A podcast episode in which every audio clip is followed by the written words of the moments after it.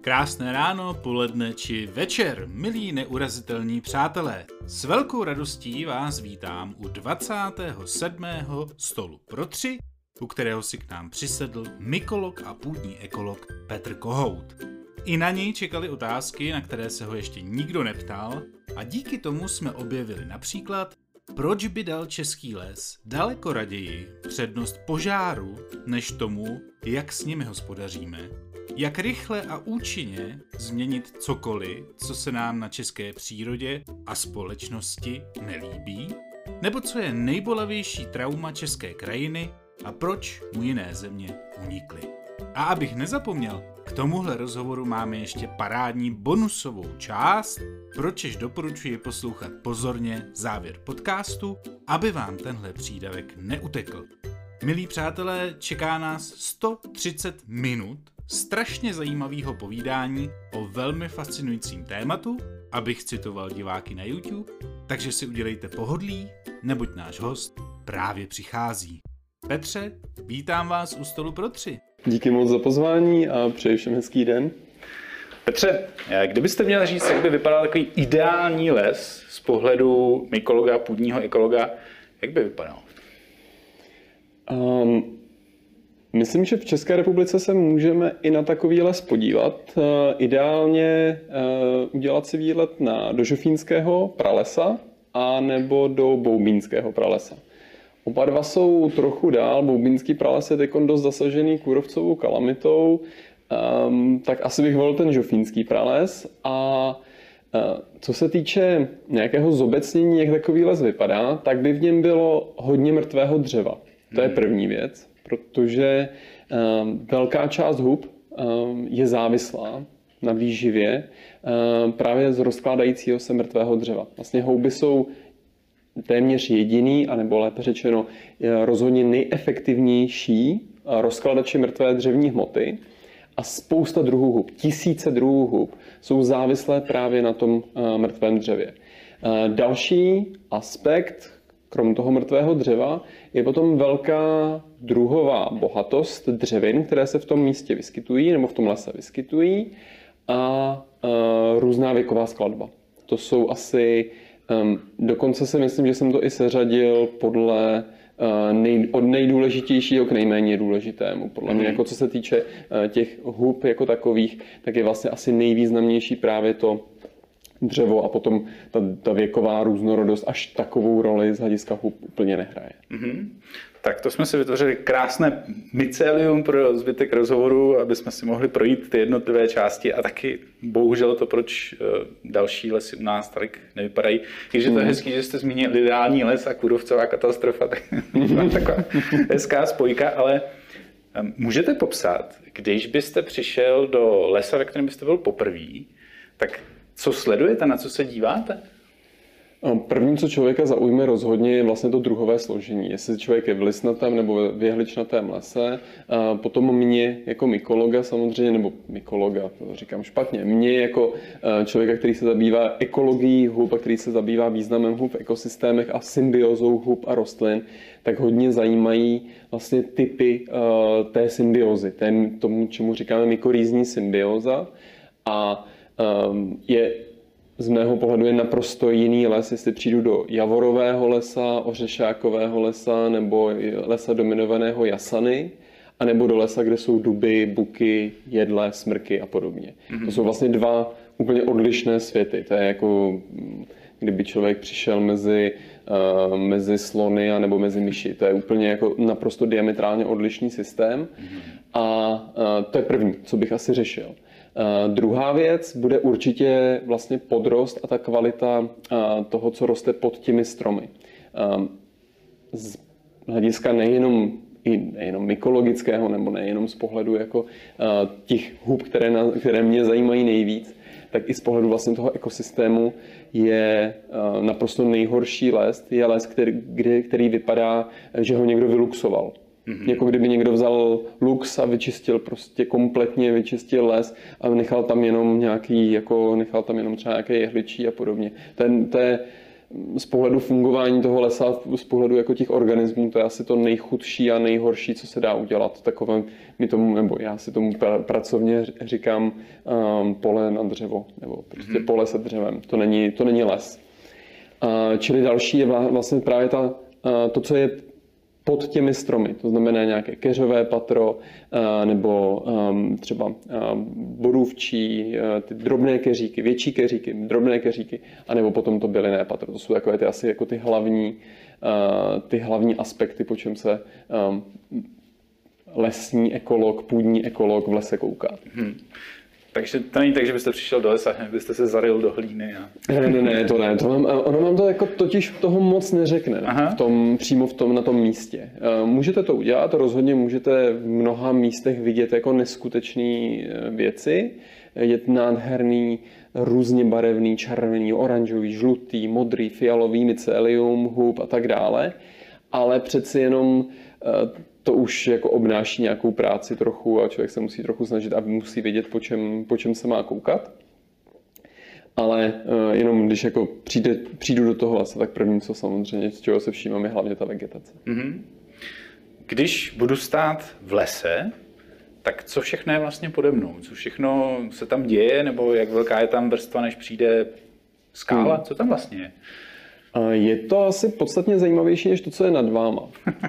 Překvapivě, nebo nepřekvapivě spíš.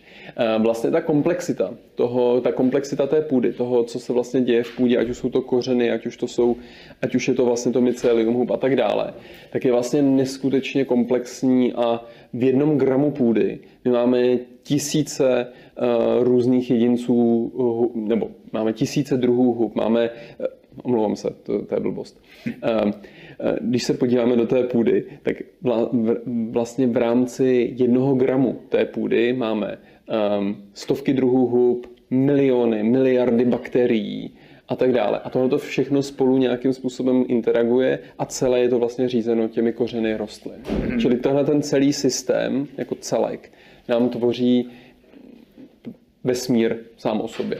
Mm-hmm. K tomu se ještě určitě dostaneme taky.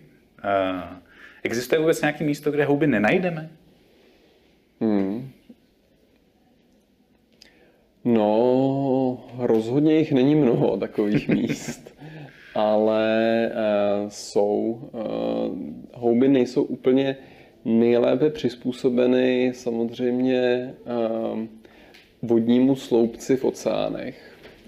Um, I když i tam nějaká symbioza jako něčeho typu jednobuničných hub a řas i tam se vyskytuje.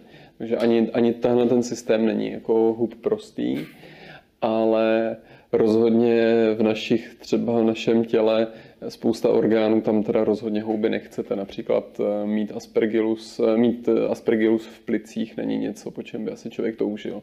Ale co se týče jako těch systémů, kde je nějaká půda nebo kde je nějaká vegetace, jakmile je někde vegetace, tak jsou tam i houby. Mm-hmm. Jeden zajímavý dotaz, který nám přišel, bylo, jestli se našli třeba ve vrtech na antarktických ledovcích a podobně. Ve vrtech na antarktických ledovcích se určitě najdou spory. Mm-hmm. Ale tím, že tam není jako prostě nic moc jakoby živého, není tam moc živé té organické hmoty a to, co tam funguje, jako nepřiná, ne, nepřináší velké množství, eh, nepřináší nějaké jako velké množství živin, to nepřináší téměř žádné živiny, tak se tam moc ty heterotrofní houby jakoby nevyskytují. Um, napadají, mě, napadají mě teda ale uh, hluboko, hluboký vrty, uh, třeba až k ropným nalezištím a podobně, ale i tam jsou jako bakterie. Mm-hmm. Tam vlastně houby taky asi nenajdeme. Tam jsou hlavně převa, převažují bakterie. Mm-hmm. tak dalo to v ušku najít nějaké mm. místa, ale nešlo se. Houby jsou s náma přes půl miliardy let, říkám to správně. To mnohem díl. Ještě mnohem To mnohem díl. A existuje něco jako jak bych to řekl, kosti dinosaurů v houbovém světě? Nebo máme nějaký přehled mm-hmm. o tom, jak se vybíjely ty houby? Mm-hmm.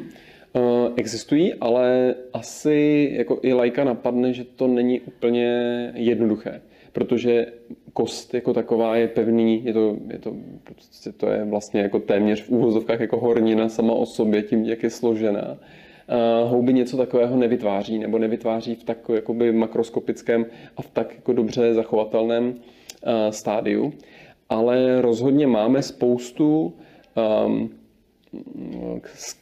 skamenělého materiálu nebo paleontologického materiálu, kde vlastně my máme, my víme o tom, dokážeme to přisoudit nebo dokážeme to přiřadit vlastně houbovým organismům. Ať už to jsou typicky třeba výbrusy eh, primitivních kořenů eh, rhiniofit eh, z prvohor, kdy vlastně rostliny přecházely na souš a už vlastně uvnitř těch svých prvních tomu, čemu bychom řekli spíš jako předchůdce kořene. Oni to nejsou pravé kořeny, ale to, čemu bychom řekli předchůdce kořene, tak vlastně tam uh, už se vyskytují uh, právě tyto symbiotické houby a dokážeme je tam bez problémů uh, detekovat, dokážeme je bez problémů rozeznat. Dále máme paleontologického materiálu znalosti, že vlastně právě v prvohorách rostly houby, které měly 8 metrů výšku nebo velikost, rostly v symbioze s eh, řasami, čili to byla zase nějaká symbioza typu jako lišejníků, akorát to dominovalo tím ekosystémům. Teď máme velké rostliny a někde v podrostu lišejníky, tehdy to bylo naopak, tehdy dominovaly lišejníky a někde dole se krčily nějaké mm, pár centimetrů vysoké rhiniofity. Mm-hmm. Takže tam rozhodně i, i z téhle doby máme spoustu houbových uh, materiálů. Kromě toho, že se tak obrátili ty role, tak uh ušly houby za tu dlouhou dobu nějaký výrazný vývoj? Mm, ušly a dokonce bych řekl, že jakoby ušly společně s rostlinami. Eh, vlastně rostliny a evoluce rostlin je spjata, ruku, jde ruku v ruce právě s těmi, houb, s těmi houbami, protože houby tvoří jak hlavní patogenní organismy pro rostliny, tak ale hlavní jako mutualistický symbionty, ty, co pomáhají rostlinám. Čili v zásadě vždycky, když jako v evoluci vznikla nějaká novinka, tomu říkáme právě jako ta evoluční novinka, řekněme nějaká nový typ mykorýzní symbiozy, že rostlina, nějaký taxon rostliny nebo nějaký druh rostliny se naučil vytvářet nový typ interakce jako skupinou hub, tak vlastně většinou to vedlo k nějaké výrazné diverzifikaci té, té, eh, té skupiny. Ehm, dobrý příklad jsou eh, třeba v současné době orchideje.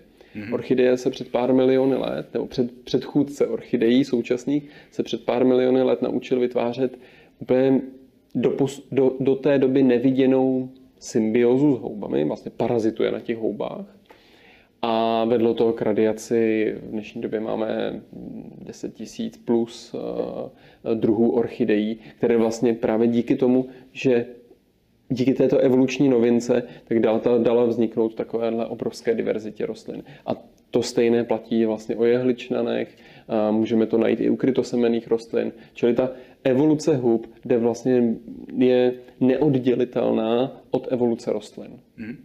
Všechny orchideje jsou podvodníci, to si pamatuju dobře ano, z vaší přednášky. Kdybyste měl z pohledu půdního ekologa, mykologa vybrat nejdůležitější houbu na světě, mm-hmm. našla by se nějaká taková? Nejdůležitější houbu na světě, to je zajímavý dotaz.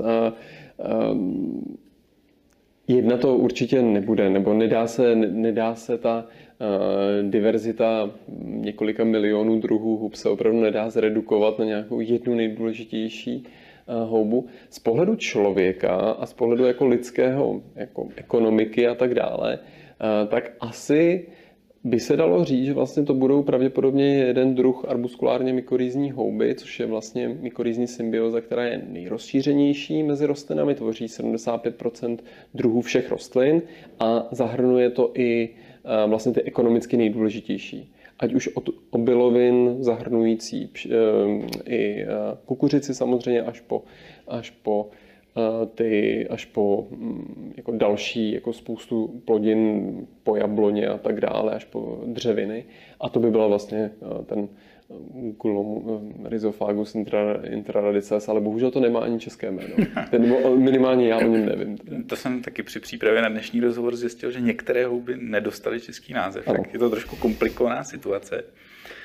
Uh, ve své přednášce tady úplný svět pod našima nohama, která pro mě do dneška zůstává jednou z našich nejvíc pro mě překvapujících a fascinujících, tak jste mluvil o houbách, o Václavkách, které mají třeba 10 km čtverečních mm-hmm. na rozlohu. Mm-hmm.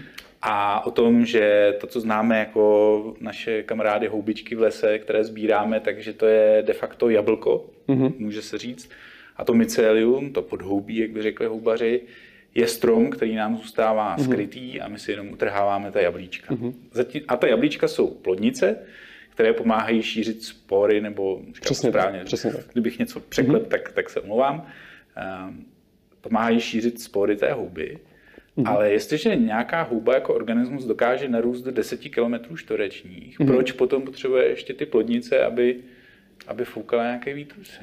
Aby se šířila na větší vzdálenosti, to je jedna, je, je, je jedna možnost, nebo jeden z těch eh, aspektů. A druhý je samozřejmě eh, to pohlavní rozmnožování. Mm-hmm.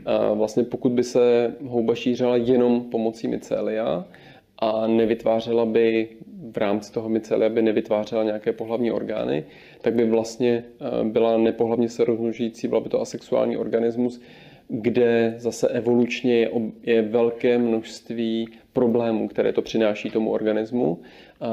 Asi nemusíme zabíhat jako do detailů, ale vlastně ten, to pohlavní rozmnožování nejenže dává velkou, velkou diverzitu těch přizpůsobení, těch, ty jedinci, vlastně jedinec, když vznikne z pohlavního rozmnožování, tak je opravdu hodně odlišný od svých rodičů a tím pádem se dá říct, že každá ta další generace má potenciál se lépe přizpůsobovat měnícímu se prostředí. Mm-hmm ale krom teda této jako dost zjevné výhody, tak vlastně to pohlavní rozmnožování přináší i výhodu další a to je vlastně odbourávání negativních mutací nebo škodlivých mutací, které se mohou hromadit během té, toho času právě v tom genomu. Čili vlastně to pohlavní rozmnožování je uhub, ne, není to um, um, spjato obligátně s tvorbou plodnic. Ne všechny houby tvoří plodnice a přitom ale stále si udržují ten jiný typ pohlavního rozmnožování, ale u těch hub, které my známe, u těch, my tomu říkáme vyšší houby, tak tam ty plodnice jsou um, takový jako ten typický znak a ten, jako ten nejčastější, ta nejčastější forma toho pohlavního rozmnožování. Mm-hmm. Já jsem Petrovi dneska před rozhovorem sliboval, že jsem se snažil vyeliminovat co nejvíc houbařských otázek, protože Eh, z toho dostává trochu kopřivku, ale některé se nám sem přece jenom vloudily. A ta jedna, která se vloudila, je například tak, že houbaři si často stýskají, že kdysi dávno tady na tomhle plácku rostlo tolik a tolik hřibů a sbírali jsme to do nůší, pak tam deset let nebyli, teď se najednou zase začínají objevovat. Tak se chci zeptat na to, jestli když takhle zmizí ty plodnice, a je to proto, že ta jabloň podzemí se rozhodne, že se na to na pár let vykašle, a nebo je to proto, že ta jabloň tam umře a musí se tam zase vrátit? Mm-hmm. To je velice dobrý dotaz, ale neumím na ní odpovědět. Aha. My vlastně přesně, popravdě my ani nerozumíme cyklům rostlin, jak se, jako, jak se v, v, v nějakých dlouhých časových řadách, to znamená, když se bavíme 10 let a plus, vlastně ani pořádně nerozumíme, co stojí za tím, jak se jako mění, jaká je dynamika rostlinných společenstev. A ty už zkoumáme obrovskou strašně dlouhou dobu. Mm-hmm. A u hub eh, my, vlast, eh, my um, nás, ty nástroje, které nám umožňují zkoumat tuto otázku, kterou zmiňujete, uh, tak ty máme těch 10 let. Aha. Čili to v zásadě ani není jako v našich silách, abychom tohle, toto uměli jako zodpovědět. Z mého pohledu bych tak nějak čekal, že tam to mycelium stejně jako v nějaké formě jakoby bude, že tam asi jako ta houba aktivní uh, zůstává, ale může být pravděpodobně, uh, může být snížena ta její kompetiční výhoda oproti jiným druhům, které tam uh, v průběhu času narostly a podobně. A nicméně rozhodně strašně zajímavý dotaz, ale neumím bohužel ani odpovědět. Tak se budeme těšit, že v budoucnu se hmm. třeba odpověď najde. Dovedu si představit, že když má houba 10 km čtverečních, tak může narazit na docela dost problémů. Uh, jeden takový bude asi ten, že takový obrovský podzemní bufet může být dost lákavý pro nějaké predátory, pro houby, mm. nevím, jestli to můžu takhle nazvat. Jak se houby brání proti tomu, aby si na nich někdo pošmáknul? Teď teda nemyslím, že by mm. hříbek dal houbaři pěstí, ale mm. v té podzemní, mm. podzemní, podzemní rovině. Jak to vypadá třeba? Vlastně houby jsou ideální zdroj živin pro mnoho bezobratlých. Je spousta od, vlastně od háďátek počínaje přes pancířníky, drobné, jakoby, eh, drobné členovce, eh, kteří se vlastně přímo živí a specializují se na to, že ožírají mycelium a vlastně se živí přímo tím myceliem, eh, těch tím podhoubím, co, co je v půdě. Um, Houby se tomu brání zaprvé tím, že tvoří obrovskou tu biomasu, která se snaží, e, jako, která přece jenom, protože zase ty pancířníci jsou potravou zase jiných, e, no, ten, ten, ten potravní řetězec je jasný, čili se tak nějak udržují ze, ze, ze spoda i ze zhora to, to, ta vyváženost.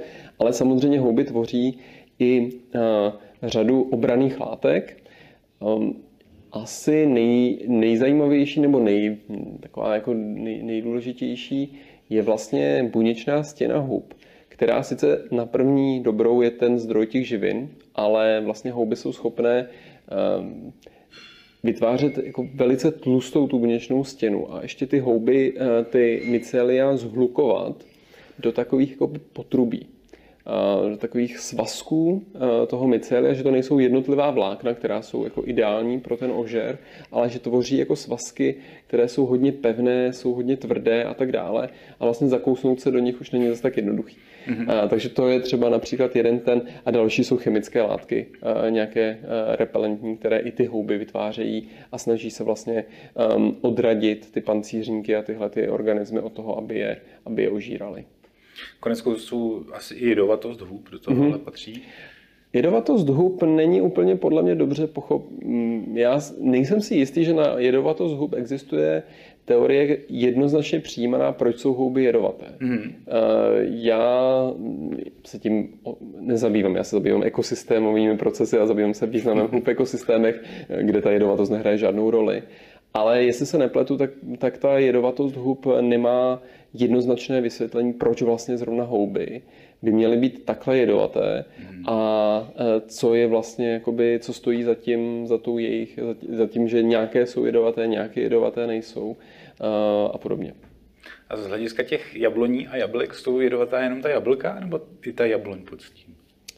E, podle mě jsou jedovatá hlavně ta jablka, ale mycelium jako podhoubí, například mochomůrek, mm, asi budou jedovatá taky, hmm. ale ne, pravděpodobně ty látky se akumulují hlavně v těch plodnicích. A nejsou to jediné látky, které se tam jsou schopní akumulovat. Houby akumulují taky hodně těžkých kovů. Mm-hmm. A co se stane, když potom třeba v rámci nějaké holoseče nebo dalších nepříjemných věcí, o kterých se ještě budeme bavit, ta houba mycelium umře, tak ty těžké kovy se zase dostanou zpátky do, do země? Zase, jako všechno v biologii, je to vždycky složitější, malinko tyhle ty věci. E, záleží na tom, v jaké formě v té houbě se nacházejí a jakou, jaký je osud po tom umrtí. Protože ta houba se také musí vyrovnat s, tou, s toxicitou těch látek.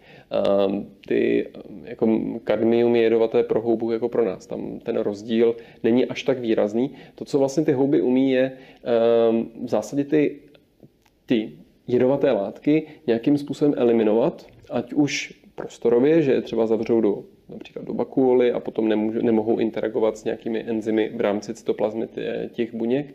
A e, nebo je vlastně navážou, takzvaně chelatačně navážou na nějakou e, molekulu e, a tím vlastně zabrání tomu, aby interagovali s jinými molekulami právě třeba toho primárního metabolismu, kde jako může docházet k nějakému rozvratu toho metabolismu té buňky. No a potom, když tam buňka zemře, tak je důležité, jestli vlastně tyto, jestli vlastně tyto komplexy toho těžkého kovu a nějakého proteinu nebo něčeho vlastně zůstanou, uh, zůstanou v celku, anebo se zase uvolní, rozpadnou a um, takzvaně mobilizuje se ten těžký kov uh, po tom umrtí toho mycelia zase dál. Většinou bych očekával, že se tedy zase mobilizuje, ale ne, nemusí to být úplně pravidlem. Mm-hmm. A u, u těch těžkých kovů platí to, co jste říkal, že většinou houby pumpují ty látky do těch plodnic?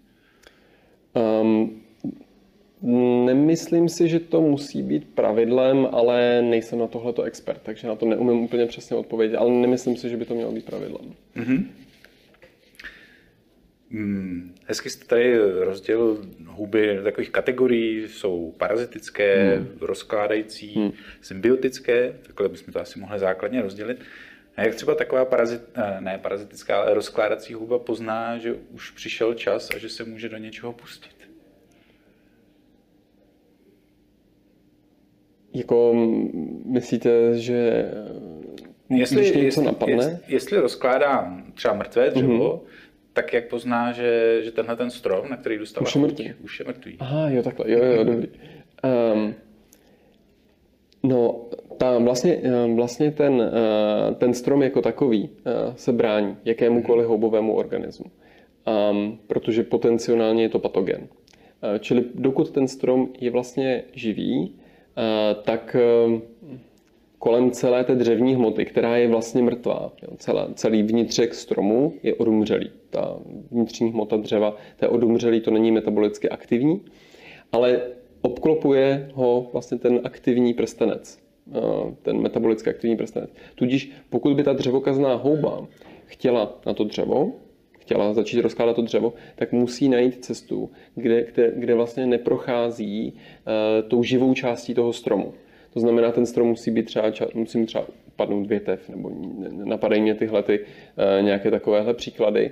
A samozřejmě i tomu se strom brání, tudíž vlastně strom do toho dřeva často vylučuje nějaké uh, látky, sekundární metabolity, které vlastně zabraňují právě růstu těch hub. Jsou to jako typicky jako nějaké hodně jedovaté zbytky fenolů, obsahuje to nějaké zbytky fenolů, že to zabraňuje růstu a prorůstání hub právě tím mrtvým dřevem. Hmm. A jakmile takový strom zemře, mm-hmm. co všechno se na, něm v tom, na něj v tom ekosystému sesype, když to tak řeknu? Obrovské množství všeho možného. Ať už to jsou ať od, vlastně od hmyzu na hmyz, na, na hmyz e, navázaný ptáci, bezobratlí, další spousta jakoby bezobratlých, jako drobných bezobratlých a především samozřejmě houby. Které vlastně začnou při nějak, od nějakých těch míst vlastně začnou kolonizovat, začnou jako osidlovat uh, tento dřevo. A zase u toho rozkladu toho dřeva, když jste zmínil ten, že strom odumře, tak vlastně ten strom odumírá, nebo ten strom se rozkládá třeba 100 let, dejme tomu. Ale v každém tom úseku, každých dva, na, za, na začátku třeba první rok, první dva roky, potom dalších pět let. Tam je, to jsou různé druhy hub nebo různé skupiny hub, které jsou adaptovány na různě rozkládající se dřevo. Jo? Mhm. Čili vlastně i ten, to, co známe jako sukcesy ekosystému, sukcesy vegetace, když nám vybouchne někde sopka, nebo teď po požáru eh, v Českém Švýcarsku, tak tam nejdřív uvidíme, jak tam, jak tam vyrostou byliny, typicky nějaká vrbka úskolistá nebo něco podobného, pak tam nalítnou pionýrské dřeviny, pak tam nalítnou ty klimaxové dřeviny a tak dále, tak úplně stejný úplně stejnou sukcesy, úplně stejný vývoj máme i u toho houbového společenstva na tom rozkládajícím se dřevě. To vlastně funguje velice podobným způsobem. Každá, protože na začátku si musíme uvědomit, že na začátku toho rozkladu dřeva je tam hodně, nebo větší množství volných živin, které rychle zprocesují nějaké druhy hub. A ty vlastně připraví potom půdu pro ty další, později příchozí druhy hub a tak dále. Tohle je vlastně, to je ekosystém sám o sobě a ta, ten vývoj je teda jako samozřejmě velice zajímavý a podílí se na něm, na tom rozkladu opravdu desítky, spíše stovky druhů hub v našich, jenom, jenom myšleno v našich klimatických podmínkách.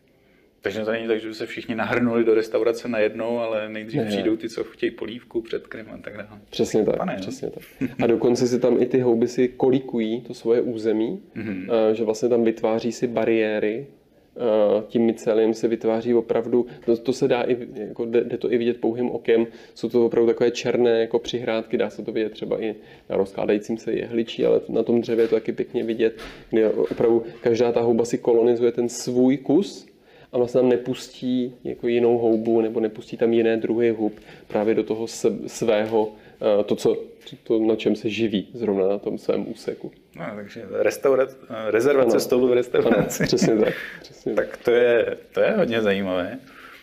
Tím se pomalu dostáváme k tomu, co bylo hlavní náplní naší přednášky, a to je spolupráce hub rostlin. Um, myslím, že to bylo v rozhovoru pro časopis Téma. Tam mě překvapilo, že pro lajka jsou kořeny něco, co se zalívá do země a přináší to živiny, ale vy jste to tam označil jako, že kořeny jsou víceméně jenom takový domeček, do kterého si vleze houba. Mm-hmm. V mnoha případech to tak platí. Samozřejmě máme i spoustu druhů, spoustu druhů rostlin, které získávají živiny přímo svými kořeny, anebo nějaké eh, živiny eh, ta rostlina také získává přímo kořeny, ale eh, vlastně velká část živin je přijímaná rostlinami právě skrz ty, skrz ty mykorýzní houby. Čili když si představíme atom dusíku nebo fosforu v půdě, tak ten je s nějakým jakoby v rámci vodního, eh, vodního flow eh, nasán do, eh, mycelia, do mycelia té mykorýzní houby, transportován myceliem do kořené, tam je v rámci buňky prostě předán z jedné buňky do druhé a potom je transportován do rostliny, do nadzemní části, čili vlastně ten, ten transport probíhá vlastně skrz ty houby, což je třeba i jedna výhoda právě té mykorizní, eh, té mykorizní symbiozy, ehm, že spousta těchto, těchto, těchto transportérů, které vlastně do rostlin, nebo kterými rostlinami přijímají živiny, přijímají dusíkaté látky, fosfory a tak dále, tak spousta těchto transportérů je neúplně dobře selektivní a právě mohou skrz ty transportéry procházet i ty toxické uh, látky, i třeba ty těžké kovy. No a tahle ta ta preselekce nebo tahle ta, ta filtrace skrz ty mykorýzní houby je jeden z těch mechanismů, jak ty mykorýzní houby pomáhají rostlinám i právě v boji s těmi těžkými kovy. Že právě vlastně přijímá, to mycelium přijímá jak ty živiny, tak ty těžké kovy nebo tak ty látky, které vlastně primárně, u které primárně ta rostlina nestojí, ale potom už jako selektivně vlastně dál posílá už jenom ty e, živiny. To zní všechno krásně, jenom si říkám, že na začátku se ta houba musí s tím stromem nějak seznámit. Mm-hmm. A vy jste říkal, že primárně se ten strom brání všem mm-hmm. houbám. Ano, ano. Tak jak pozná, jestli se s ním jde seznámit nějaký parazit, rozkladač, mm-hmm. anebo přínosná houba? Musí mít, rozpoznávací, musí mít rozpoznávací mechanismus nějaký. Je to úplně stejné jako na pasové kontrole na hranicích. Prostě taky primárně očekává jako ten, ten stát primárně očekává, že bude problém a mhm. proto mají všichni, kteří ten problém nevytváří, eh, tak mají teda nějaké jakoby pasy nebo přichází z nějakých zemí a tak dále, tak mají ty pasy a vlastně funguje to úplně stejným způsobem. Vlastně pokud vlastně ty houby mají určitý pas, eh, který teda jsou to eh, chytolipo oligosacharidy například, takže mhm. asi takovéhle pasy mají.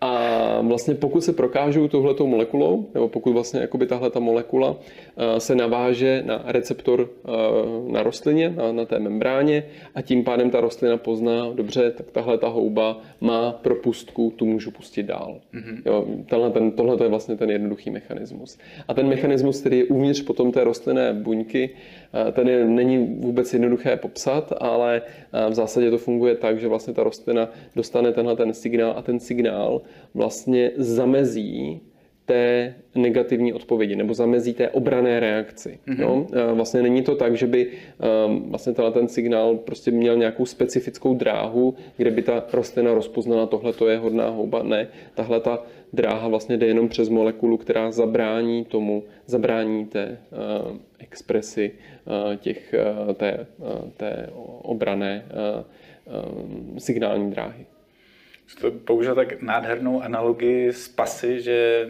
mi nedá se nezeptat, jestli jsou nějaké huby, které se prokazují falešným pasem, že by se tvářily. Jsou i jsou... rostliny, které se prokazují falešnými pasy, Aha. jsou houby, které se prokazují falešnými pasy a vlastně dokonce, no, typicky rostliny jsou to v, v, v v Africe například je rod striga, je to, patří to mezi zárazy, což je parazitická rostlina která vlastně parazituje v Africe na Čiroku. Um, je to obrovský zemědělský problém a vlastně využívá uh, pas těch mykorizních hub. Mm-hmm. Vlastně sfalšovala, sfalšovala pas těch mykorizních hub, používá stejné molekuly, používá stejnou tu dráhu a tváří se, ty kořeny této rostliny se tváří jako mykorizní houba. Mm-hmm. Takže ano, falšuje se i v přírodě. falšuje se všude. A když si představím les, a já to pořád budu vztahovat na les, ale bavíme se třeba i o louce a o poli a tak dále. Když si představím tam les jako propojený internet, ten Wood Wide Web, tak jsou houby, které spojují stromy stejného druhu, jsou asi houby, které spojují rostliny růz, různých druhů a spojují se navzájem i ty různé druhy hub. Uf, um, no, zase ano, částečně to platí, ale je to relativně málo, relativně uh, uh, řídké, pravděpodobně. Mm. Akorát, že právě tohle je fenomén, který je typický pro tu arbuskulární mykorýzu, která se strašně špatně zkoumá. Mm-hmm. A tudíž my o tom víme, že to je možné. My víme o tom, že vlastně i různé druhy arbuskulárně mykorýzních hub jsou schopné ty svoje mycélia vlastně propojovat a tím pádem dávat jako potenciál ještě jakoby k složitějšímu zasíťování toho celého ekosystému, ale nejsem si úplně jist, že víme přesně, jak, časté to, jak často to v té přírodě vlastně probíhá. My víme, že to je možné, že to ty houby umí, že to dělají, některé více ochotně, některé čím blíže jsou ty druhy si blíže příbuzné, tím, tím to dělají samozřejmě ochotněji, mm-hmm. ale vlastně to je všechno z laboratorních podmínek, to je všechno jako v rámci jako laboratorních podmínek a mm, jako představa, jak tohle zkoumat v, v přírodě, jako v, v půdě, to není úplně jednoduchý, takže mm. bohužel to naše pochopení toho reálného systému v této konkrétní věci není úplně eh, dobré. Předpokládám, že asi ta analogie s internetem má své hranice hmm. a že nejspíš třeba strom, který posílá nějaké živiny do mikorýzní sítě, tak asi neví, kdo všechno je tam připojený. Že by mohl říct, tak tohle já zásobovat nebudu, že mu prostě stačí to, že dostává to svoje a to, co se děje pod zemí, ho asi už tak už nebude trápit nejspíš. Um, zní, ano, i pro biologa to zní jako science fiction, ale jako nevím, jako na druhou stranu samozřejmě člověk by měl být otevřený jako všemu možným těm, ale uh, ta mykorizní symbioza překvapuje, překvapuje věce už jako desítky let, čili um, ne, ne, ne, nemůžu říct kategoricky ne, ale zní to už jako přitažený za vlast. Dobře, zůstaneme otevření, ale v rámci slušnosti, abych tak řekl. Eh, houby dodávají látky, vodu, vytváří i nějaké látky sami ty houby, které by posílaly do toho stromu a tomu stromu to třeba nějak prospívá? No, to si nejsem jistý. To o tom jsem teda nikdy neslyšel to je teda otázka, kterou teda opravdu nevím. A jestli jo, tak bych ji měl vědět a to teda asi... Tuhle otázku bych možná přeskočil. No, určitě, určitě. Ehm, ti z nás, kteří hrají některé počítačové hry, tak znají i houby, které rostou v mozku a ovlivňují člověka a dělají z něj zombie, tak tak jsem se musel zeptat i na tohle, jestli náhodou něco takového není známe, aspoň u stromů. Tak takové je spousta parazitů, co tohle to dělají, ale u hub, jako že by přímo houby ovlivňovaly jako takovýmhle způsobem nějaké organismy, tak to jsem, to jsem nikdy neslyšel. Hmm. Ale samozřejmě parazitické ploštice parazitické, mm, různí parazitičtí jako bezobratlí, tak ty tohle to přesně dělají. Tam hmm. se namnoží v mravenci, eh, jedna motolice vleze do ganglia mravence, mravenec vyběhne na eh, eh, na stéblo trávy, tam se zakousne a čeká, že ho sežere ovce. A prostě ve chvíli, kdy se mravenec začne přehřívat, tak to, ty, tak to i, i dokonce ty motolice jsou schopné detekovat a vlastně, aby se nepřehrál a neumřel, tak rychle slezou dolů do stínu a čekají, až, je, až vychladne a zase vyběhnou nahoru. Takže mravenec je prostě zombie totální a jenom slouží jako, slouží jako transport, přesně tak jako nosič pro, pro motolici, aby se dostala do ovce. Takže tohleto, rozhodně jako v přírodě tohle je časté, ale nevím o tom, že by to uměli houby. Jinak já bych doporučoval to nestřílet, protože je strašně důležitý moment, kdy vědec řekne, že něco neví. ano, to rozhodně. A, a navíc teda, kam se hrajou, hrabou ty hororové počítačové hry, když to tak posloucháme. um, úžasné místo v té přednášce um, bylo to, že rostliny si umějí předávat přes mykorizní síť například informaci, že jsou napadené nějakým patogenem. A nejenom v tom smyslu, že dejme tomu, ta rostlina se dozví, pozor, je tady, je tady nějaký škůdce, tak začne produkovat nějakou látku, ale ona třeba začne produkovat látku, která přiláká parazita toho parazita. Mm-hmm. A to, co mě svrbí, pusta se zeptat, je, jestli ta rostlina dokáže třeba rozpoznat, který parazit na ní sedí a podle toho přilákat pro každýho něco jiného. A nebo jestli je to taková všeobecná odpověď, něco mě žere, pojďte sem. Tohle nevím. Mm-hmm. To, tohle netuším. Podle, rozhodně se to ví, ale já to nevím. Dobře, nevadí. um, Mimochodem to mě zajímalo, jak by to třeba vypadalo, kdyby si stromy předávali informaci, že se blíží lesáci s motorovou že ten z jakého parazita by to třeba přilákalo ty stromy a podobně. Ale... no spíš jako, že třeba by, ne, že by se třeba eh, časem nevyvinuly stromy s velkýma šiškama a ty by potom schazovali, ty by pak schazovali na ty, na ty lesáky, aby jako to, no. Možná aby... se to testuje na palmách už. no, kokos, kokosy už by to mohly dělat, no. Že by se těm stromům třeba povedlo jako vyvinout nějaký kovový, jako řetěz motorový plyn nemá rád kovový prvky. třeba ty těžký kovy vystavíme. To jo, to, to, jestli nás poslouchají nějaký scenáristi, tak si myslím, že... Co potom spíš, jestli nás neposlouchají ty stromy. to je námětu. Eh, co když nějaký strom onemocní? Projeví se to nějak v té micelární síti, v tom internetu?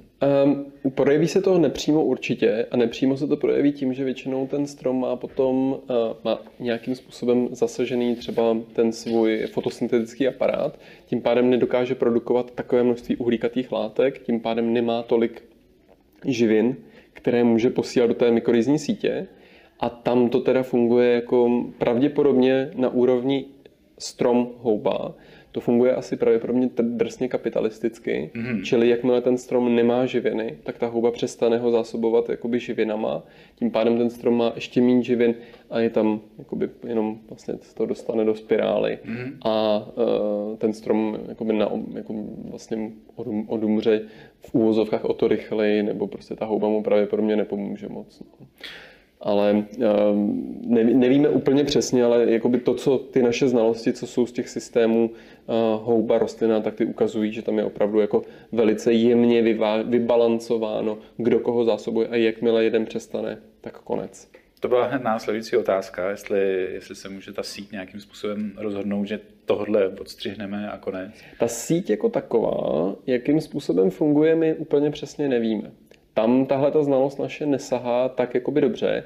My známe uh, několik příkladů, kde, které ukazují na jednu stranu, že tam pravděpodobně dochází k nějaké kooperaci, že vlastně jedna ta, ta, ta rostlina, která má víc, tak může potenciálně více dávat živin do té, do té sítě. Ta síť se zvětšuje, ty houby dokážou čerpat živiny zase z většího objemu té půdy a potom třeba nějakým menším sebenáčkům nebo nějakým uh, hůře, živý, uh, hůře rostoucím jedincům třeba ty může zásobovat jako nějakou přechodnou chvíli více nebo něco podobného. Takovéhle věci tam fungují, ale my přesně nevíme, jak je to vybalancováno.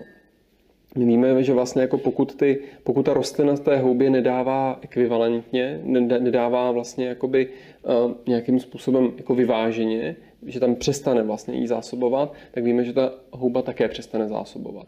Ale třeba na začátku toho vývoje, mezi, nebo v rámci toho vývoje vlastně mezi tím jedincem a tou uh, myceliální sítí, to může být různé. Každá rostlina, třeba jedna rostlina může platit eh, dvojnásobek za uh, ten zdroj, než platí jiná rostlina. Tohle to jsou věci, které nejsou úplně přesně popsány, velice špatně se studují Eh, jsou extrémně zajímavý, ale my přesně nevíme, jak funguje ta balance celého tohodle, celého tohodle hm, trhu. Takový zajímavý mix mezi socialismem a kapitalismem. Mm-hmm.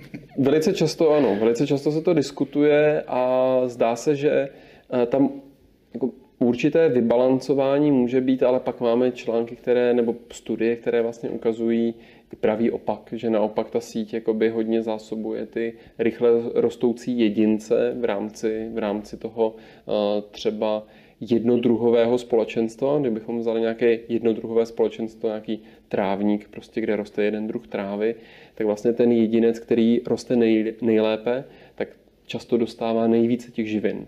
A tím pádem jako převáží ty ostatní, protože pravděpodobně má oproti těm jiným jedincům stejného druhu možná má nějakou výhodu evoluční, dokáže lépe fotosyntetizovat, dokáže lépe růst. Evolučně to dává smysl, proč by to ta síť měla dělat, ale tyhle ty, tohle, to naše pochopení takhle složitých vlastně uh, celků a kor obzvlášť na té ekosystémové úrovni, je, jako, je hodně, hodně nízké, hodně špatné. Nicméně zasíťování sebou nese i určité nevýhody. Taková jedna z hodně těch divotějších otázek, ale když jsou třeba stromy propojené tímhle myceliem a do jednoho stromu udeří blesk, může to nějak ovlivnit zbytek té sítě? Mm, nejs, nemyslím si, ale nejsem expert teda na eh, přenos elektrických signálů v rámci, v rámci mycely a v rámci kořenů, takže ale nemyslím si, že to asi jako hraje velkou roli. Eh, dobře, vzhledem k tomu, že rozhovor natáčíme v okamžiku, kdy už pět dní hoří lesy v Českém Švýcarsku, tak pár souvisících otázek. Eh, dělali se nějaké výzkumy o tom, jestli stromy právě dokáží nějak signalizovat třeba požár a jestli ty rostliny mají nějaký mechanismus, jak zareagovat třeba na tohle ohrožení? Co se týče do země, jakoby, že by signalizovali těm houbám a tak dále, tak o tom pochybuju. Tam asi nedává to ani evolučně moc smysl, proč by tohleto vlastně měli dělat. S tím požárem ani ten strom nic moc jakoby, už nezmůže.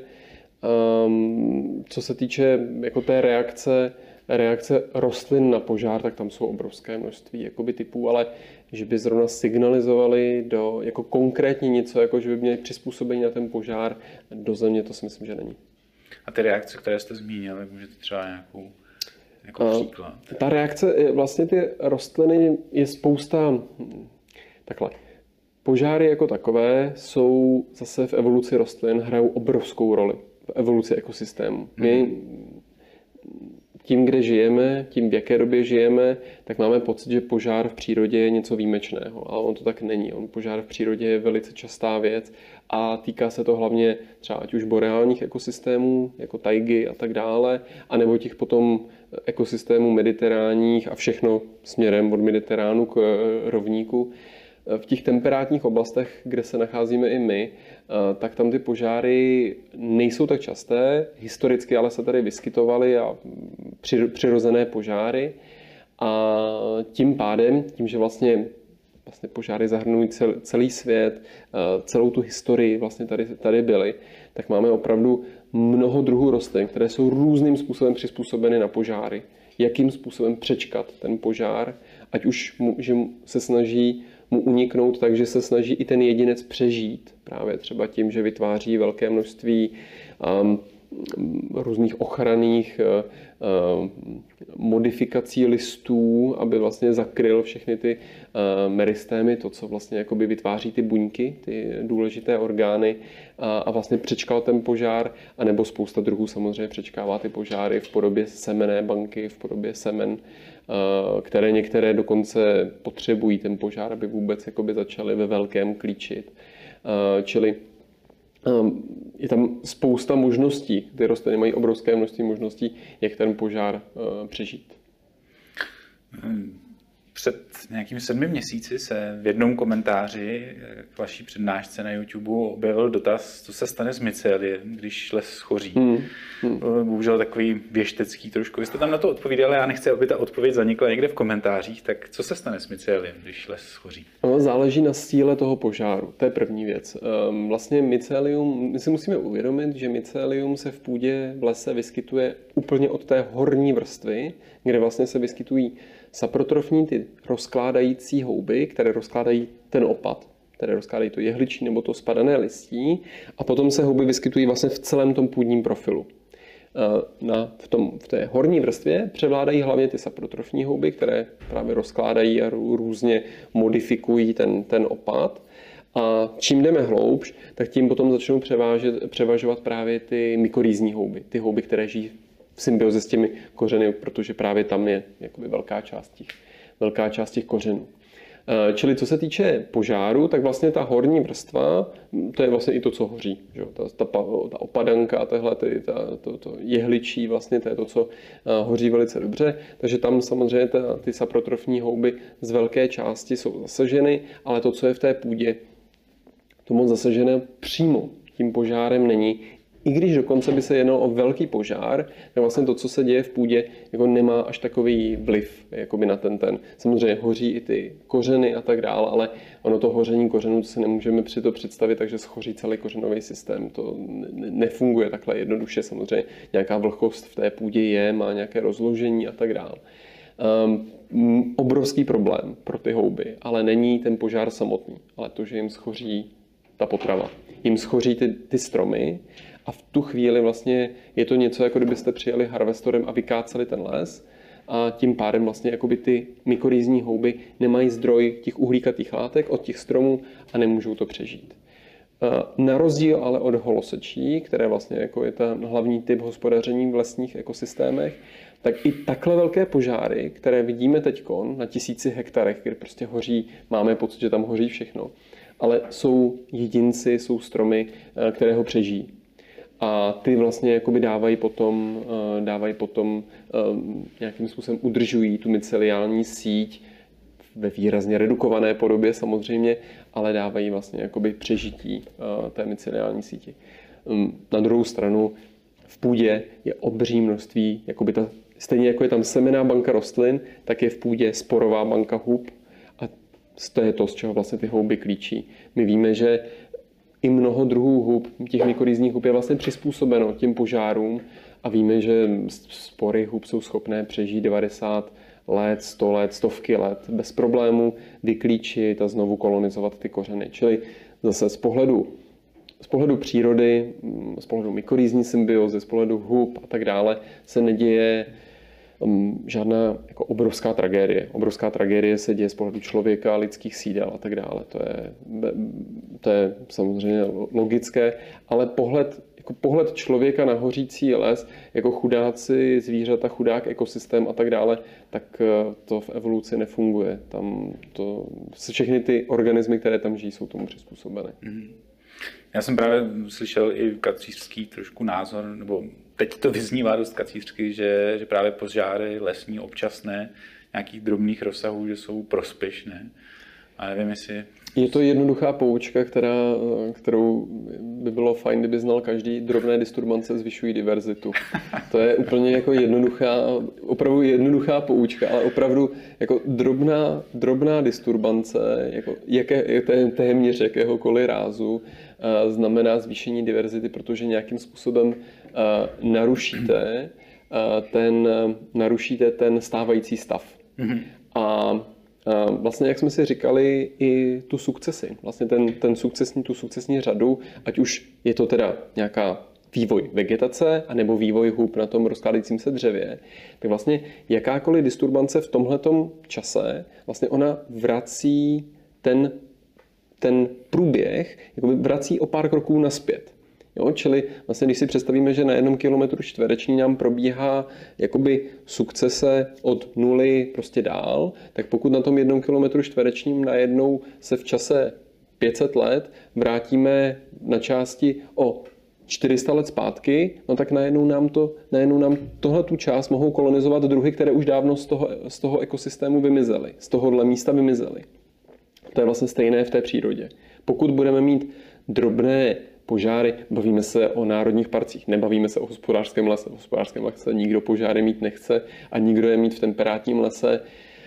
Um, Nikdo je v temperátním lese zatím neměl a s globální klimatickou změnou uvidíme, co se bude dít, ale rozhodně to není něco, co je u nás časté hmm. a rozhodně to je něco, co nechce nikdo. Ale v těch eh, přirozen, polopřirozených ekosystémech tak drobné, vlastně tyhle ty drobné požáry nám neustále udržují tu mozaikovitost té krajiny a vlastně udržují ty um, místa vhodná pro druhy, které například už v tom uh, zapojeném dospělém lese nejsou schopné se vyskytovat. Takový stroj času. Přesně tak. Druhá to je takový stroj, ano, to je takový stroj času. Přesně Aha, tak. To je hezký. Jste tady zmínil tu diverzitu, což jste mi krásně nahrál na pokračování rozhovoru, protože často slycháme, že biodiverzita mizí, že to je velký problém. Mm-hmm. Pro lajka co si pod tím představit, nebo proč je to vlastně problém, třeba z hlediska půdní ekono, eh, mal řekl ekonomiky, ale ekologie, proč je to mhm. takový průšvih? Um, mizející diverzita. Eh, každý druh má v tom ekosystému nějaké svoje místo. Já možná začnu ještě, ze, ještě víc ze široka. Mizející diverzita není takový problém pro ty ekosystémy. Mm-hmm. Ty přírodě jako takové, my máme pořád pocit, že máme chránit přírodu, protože to příroda chce, nebo protože prostě pro přírodu je to dobře. Ne, pro přírodě, přírodě je to úplně jedno. Mm-hmm. Jo? Přírodě opravdu je úplně jedno, jestli, teď, teď tak budem, když jdem do těch kacířských myšlenek, je opravdu úplně jedno, jestli budou jako velryby na planetě, anebo nebudou. To je přírodě úplně šumák. Jo? To by mělo zajímat nás, jako lidi. Uh, protože my jsme na té přírodě závislí a my jsme součástí té přírody. Ale představa, jako že máme chránit přírodu, protože prostě jenom proto, že to příroda chce nebo potřebuje, to není úplně ta správná, to není, ta, to není ten správný typ jakoby uvažování.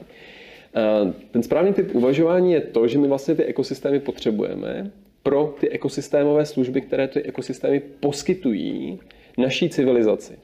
A těch je obrovské množství typů, často my ani neznáme, často ani nevíme, jaké to jsou, ale jenom na Mátkově. Samozřejmě, co se lesa týče, tak nám poskytuje dřevo, to znamená, to je nějaký ekonomický přínos jasně patrný, to je prostě jako materiál. Rekreační funkci poskytuje to houby nebo houbaření, ale je to Eh, vlastně eh, spousta zdravých lesů je takzvaný sink, to znamená, že to je, že to je zachytávač CO2 a akumuluje to CO2. Jo? Čili to snižuje množství koncentraci CO2 ve vzduchu. Čistí to vodu, má to čistící účinky, protože to filtruje vlastně zdravý les, má mnohem voda, která odtéká ze zdravého lesa, má mnohem vyšší kvalitu, než kdyby tam bylo eh, pole s kukuřicí. Mm-hmm. Jo. A všechny tyhle ty věci jsou velice špatně vyčíslitelné. V naší ekonomii nejsou absolutně podchyceny, my je vůbec nebereme v potaz. Ta naše ekonomie je vlastně o tom dřevě. A tam to začíná a končí. Ale ty ekosystémy mají i spoustu dalších těch služeb, které vlastně ale v tom dřevě nejsou zahrnuty.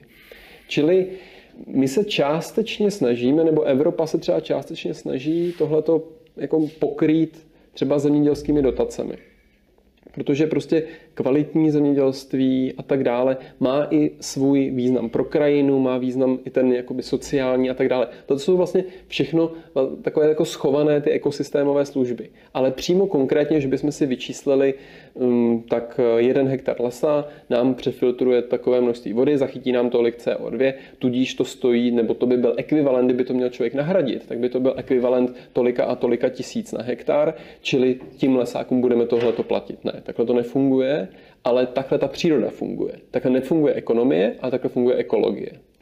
A ta diverzita, omlouvám se za tenhle ten příšerný dlouhý úvod, ale to je právě jakoby vysvětlení toho, v čem je důležitá ta diverzita. Ta diverzita je důležitá v tom, že ona nám umožňuje, nebo tím ekosystémům umožňuje ty kvalitní ekosystémové služby. A to je, a to je takový, jako, dejme tomu také paradigma, které um, funguje v nějaké environmentální ekologii nebo v nějakém environmentálních studiích. Ale naše pochopení, jak vysokou diverzitu potřebujeme proto, abychom ty ekosystémové služby měli jako na nějaké úrovni, kterou potřebujeme, tak to je strašně malé. To, to není na, to opravdu není takže teď jsem tady pověděl to, jako kdybychom to mohli všechno spočítat. My to teoreticky jsme schopni alespoň něco spočítat, ale vůbec nejsme schopni celý ten systém pochopit. Jo? Když si vezmeme graf, tak máme takovouhle diverzitu a máme takovéhle ekosystémové služby. Snížíme diverzitu takhle a teď co se stane? My nevíme. My nevíme, jestli se stane tohle, nebo jestli se stane tohle, anebo jestli to zůstane. My vlastně jako nevíme přesně, jako čemu to snížení diverzity úplně přesně povede v tom globálním aspektu. My to víme v jednotlivých eh, případových studiích, víme to pro některé ekosystémy, víme to pro nějaké systémy, tam to známe a vlastně eh, naprost, nebo naprostá většina. Velká část studií opravdu ukazuje, nebo ty studie, které se snaží nějakým způsobem schrnout ty poznatky, tak opravdu ukazují, že pokles diverzity opravdu vede k nějakému poklesu té kvality těch ekosystémových služeb. Pokud eh, ten rozhovor poslouchají někteří mý kolegové jako vědci, kteří se tím tím zabývají, tak pravděpodobně musím stávat vlastně hrůzou na hlavě, protože tohle je skutečné zjednodušování, které tak... Jo, my jsme se tady bavili o tom, že je vlastně složité popsat uh, symbiozu jednoho jedince s jednou houbou, nebo jedné rostliny s jednou houbou, když je k tomu připojená ještě jedna rostlina. My jako najednou tenhle ten systém, kde jsou dva a tři, najednou tři prostě mm, interagující organismy, tak už máme problém jako pochopit. A teď já tady teoretizuji o systému, kde jsou tisíce nebo desetitisíce jedinců, stovky druhů organismů na různých trofických úrovních a snažím se jako uh, vlastně uh, vymyslet nějaký zastřešující uh, pohled nebo nějakou obecnou teorii, která to, která to bude celé vysvětlovat. Tak to úplně nejde. Jo? To není úplně něco, co z vědeckého hlediska. My jako vědci vlastně se dopouštíme obrovského zjednodušování. Nebo já se teď dopouštím strašného zjednodušování. To je, teď je to kacířství. Budete jako... chodit kanálem. Ano, přesně tak. Teď budu muset chodit kanálama. Ale jako opravdu my jako nevíme ta biodiverzita, my opravdu jako nevíme, co se s ní, jako, jak, jak, jaký to bude mít následky, ale ukazuje se, že pravděpodobně opravdu jako snížení diverzit, biodiverzity vede k nějakému jakoby problému v těch ekosystémech.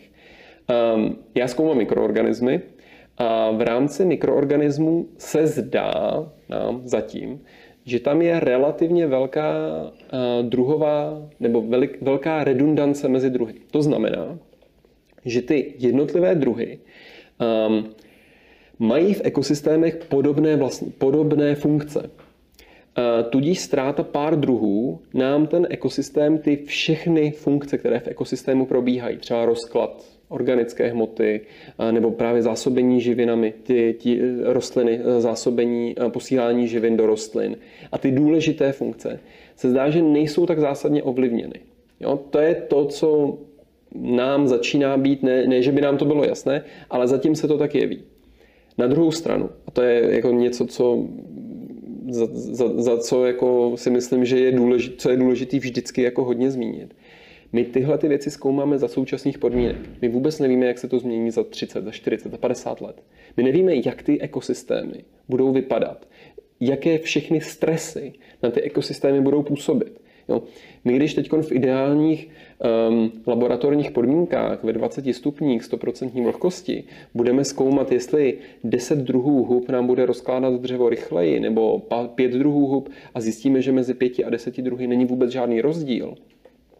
No ale znamená to, že to tak bude i při 5 stupních, nebo při 35 stupních, nebo při 40 stupních, při suchu a tak dále.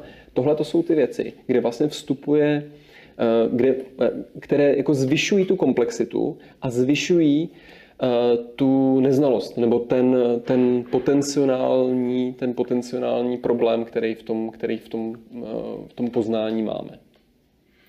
Napadly mě k tomu tři věci. Ta první je zase trošku kacířská, ale jestli když vždycky čteme v novinách, že vědci bíjí na poplach, Hmm. Tak tím, že tomu teda úplně nerozumíme, hmm. tak věci bíjí na poplach spíš protože říkají, hejte, tady se nám to začíná snižovat, hmm. nevíme, co to udělá. No, ano, ale berme to tak, že vědci nikdy neví. Hmm. Jo, my nevíme nikdy. Eh, my jsme nevěděli v 80. v 90. letech, jsme nevěděli, jestli ty modely klimatické, které máme, jsou... No, my jsme z 90 a, se, a potom stoupající pravděpodobností nějak jako tušili nějaký interval, kde pravděpodobně se to bude nacházet, ale ani ten interval vám nikdo nezaručí na 100%. To není věda. Takhle věda nefunguje. Ani nemůže fungovat. Akorát, že bohužel um, pro um, autority, myslím tím jakoby ty politické, je samozřejmě jako jednoduché si vzít ten, to procento kolem té Gaussovy křivky, ta Gaussova křivka jde do nekonečna v zásadě téměř. Jo? Ta se rozděluje, ta, tam, ta je, ta tam jde hodně daleko. Tak je jednoduché si vzít tohleto, no ale oni to neví přesně. Mm-hmm. My jsme to nevěděli přesně, že globální klimatická změna uh, bude vypadat takhle a takhle. No ale tak když se podíváme na predikce modelů z 90. let, no tak krásně splňujeme a spíš jsme jako, spíš, jako by to klima je v těch vyšších, v těch vyšších úrovních, jako by v tuhle tu chvíli, než predikovali ty modely. Čili my jako vědci vám nikdy neřeknou, bude to takhle. Ne, to nikdo, jako to mám žádný, nebo takhle, pokud vám vědec řekne, bude to takhle, tak to není vědec. Mm-hmm. Asi tak. Asi takhle bych to definoval. Yeah. Čili pokud vám politik řekne, že to bude takhle, tak jako primárně člověk by neměl věřit ničemu, ni, ničemu prostě bude to takhle. To mm-hmm. jako měl by mít nějakou svoji elementární uh, schopnost si to přeložit do něčeho, ano, hrozí tohle, tohle, a hrozí to, že to jako, jo, a zhodnotit si sám, sám si zanalizovat, jaká je pravděpodobnost, že k něčemu takovému dojde. Ale ano, jako, to je samozřejmě trošku náročné. Já se tady usmívám, protože v předchozím rozhovoru tady se dělá forenzní genetička Halina Šimková a když by uslyšela slovo pravděpodobnost, tak by se petelila určitě. Takže eh, já tím samozřejmě nechci, nechci nějak eh, schazovat vědce nebo to, že se snaží udělat eh, něco, aby, aby se neprohlubovala nějaká cesta do temnot. Mm-hmm. Spíš si jenom že říkám, že oni třeba bíjí na poplach, ale tím, že ty systémy neznáme, tak asi ani neznáme nějaký kritický bod, kde už ano. fakt začneme mít problém. Přesně tak. Přesně tak. My vůbec nevíme, my ani nevíme, jestli už jsme třeba za tím kritickým bodem. To vám nikdo neřekne. Jestli hmm. jakoby už třeba klima je za kritickým bodem, který prostě je nenávratný a vlastně už se změnilo klima tak, že už jakoby um, ten návrat jakoby před tu dobu uh, předindustriální vlastně ani není jakoby už jakoby z toho systému, možná i když z toho odčerpáme CO2. My vlastně vůbec nevíme, co se, jakoby, kde se v tom, v tom nacházíme. To jsme schopni potom zpětně zanalizovat. Jo? Zpětně jsme schopni to vyhodnotit, ale to, souč- ta, to poznání toho vlastně, co, v čem žijeme a v čem budeme žít, to nevíme. Ta druhá věc, která mě k tomu napadla, je takové, jestli teda moc neuvažujeme přes ty cenovky, které dokážeme lepit na věci, no, že furt jenom Určitě, měříme no. cenu dřeva, který jsme schopni vytěžit, ale to, co ten les všechno přináší. Eh, je to, je to tak, je to pravda a je to trošku i problém, um, že vlastně ta společnost by to mohla, on, vědci mají velice rádi takhle. Biologové často nedávají Terénní biologové začínají tím, že když se týká lesa, tak nejdřív začínáme nadávat na myslivce, to, to je samozřejmě ta nejhorší. Jako to. Potom, potom jsou ty lesníci, že jo, který už ale jako zase nadávají na ty myslivce taky, takže to, no, to je takový ten systém. A potom teda ty biologové nadávají na ty lesníky. Aha. No ale to není, z mého pohledu to vlastně není úplně správně. Mm-hmm. Jo, ten lesník uh, se chová tak, že taky potřebuje z něčeho žít. No a pokud ta společnost nepoptává ty další aspekty toho lesa, eh, tak on řeší to, co ta společnost poptává. On řeší to dřevo. Mm-hmm. On řeší to, aby fungovala produkce dřeva, aby on každých 80 let nebo něco takového vytěžil dostatek dřeva, aby vlastně z toho ta rodina po nějakou udržitelnou jako stovky let dokázala žít. Pokud ta společnost začne poptávat ty další ekosystémové služby, jako třeba ukládání uhlíku do půdy, no tak samozřejmě ty lesáci a samozřejmě se všichni začnou chovat tak, aby ty ekosystémy ukládaly co nejvíc uhlíku do půdy. Ten lesák to nedělá proto, že eh, je hloupej. Ne, ten je velice chytrý. Ale ta společnost je hloupá. Ta společnost je hloupá, protože to nechce. Mm-hmm. A biologové tady nejsou od toho, aby říkali lesákům, eh, ty nedělej tohle, nebo ty dělej tohle. Ne, biologové jsou tady od toho, aby řekli společnosti, vy máte chtít po těch lesácích tohle. A vy máte chtít po těch vašich politicích, po těch vašich autoritách, aby to nastavili tak, aby ty lesy vypadaly takhle. A to není, to není složitý na vymyšlení. Proč máme mít evropský dotace, nebo proč máme mít, se, proč máme mít zemědělský dotace jenom na pastev, na zemědělskou půdu or, oranou, to znamená prostě na uh, pšenici nebo prostě na pěstování uh, kukuřice a uh, na nějaké ovečky a takovéhle věci. Proč, ne, proč vlastně to stejný nechceme od toho lesa? To je, je to stejná logika, ale že bych jako slyšel v ET, nebo že by, že by ve společnosti nebo v nějaké širší diskuzi vůbec tohleto téma nikdo otevřel. Já jsem to nikdy neslyšel. Teda možná se pletu, jako já nejsem, já jsem půdní biolog, já opravdu jsem houbař, takže jako já ne, ne, ne, nemám, nemám společného nic jakoby se zemědělstvím jako přímo konkrétně. ale eh, přijde mi to trošku krátkozraký chtít něco po, lesní, po, po lesácích. Podle mě to máme chtít po té společnosti, aby to nastavila tak, aby to vlastně ty lesáci sami chtěli dělat. Mm-hmm. To je podle mě ten, ta cesta. Tak narážíme na personalistické téma, protože máme vyzkoušeno, že kdykoliv eh, k něčemu nastavíte nějaký odměňovací kritérium, mm-hmm. tak se tam napře pozornost. Mm-hmm. A ten, kdo to nastavuje, eh, je v obrovském pekle, protože musí jako vyladit mm-hmm. ty, všechny ty zájmy. A teď ano. se bavíme o tom, že ty zájmy neznáme, mm-hmm.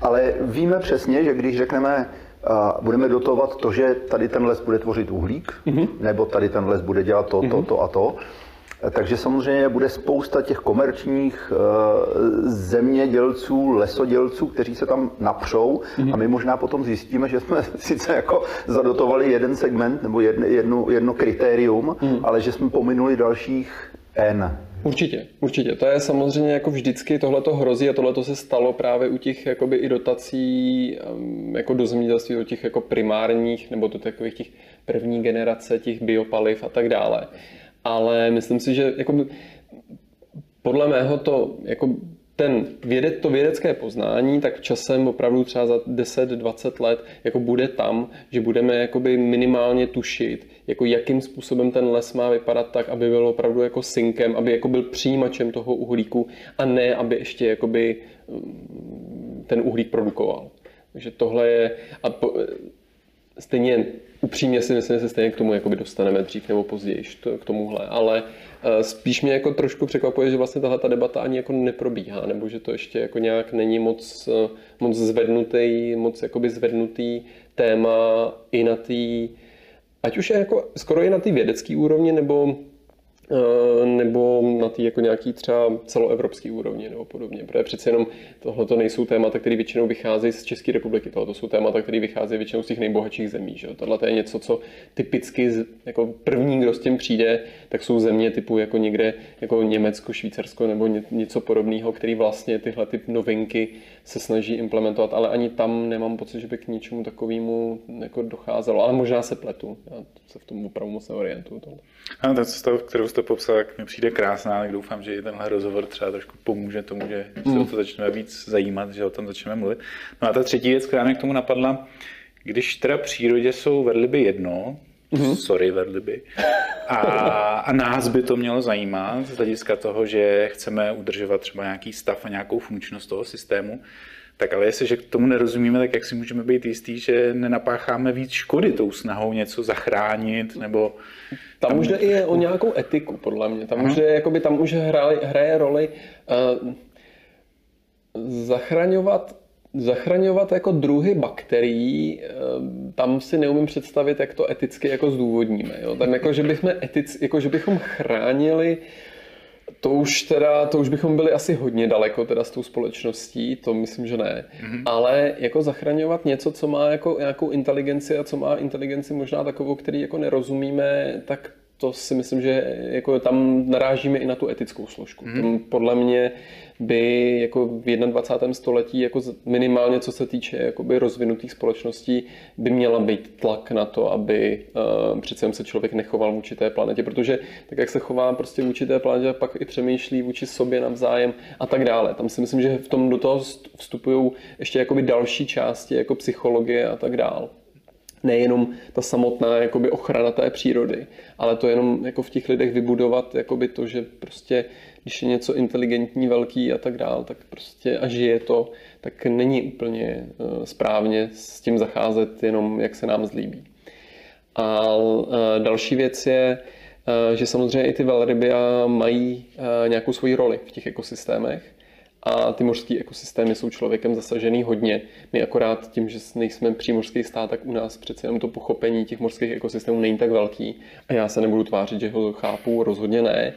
Ale eh, ten, ten projev eh, lidské činnosti je v těch eh, mořích znát opravdu hodně. Tam jenom co jsem jako čet jako poučený like, dejme tomu, ty vědecké publikace, tak ty opravdu až nepředstavitelný, jak ty mořské ekosystémy asi předtím vypadaly. Ta bohatost těch, toho života tam byla asi opravdu jako neskutečná. Jako počty jedinců, ať už těch velkých jako od žel v počínaje po velryby konče, by podle mě každý, jako 99% české populace asi překvapil. Mm-hmm.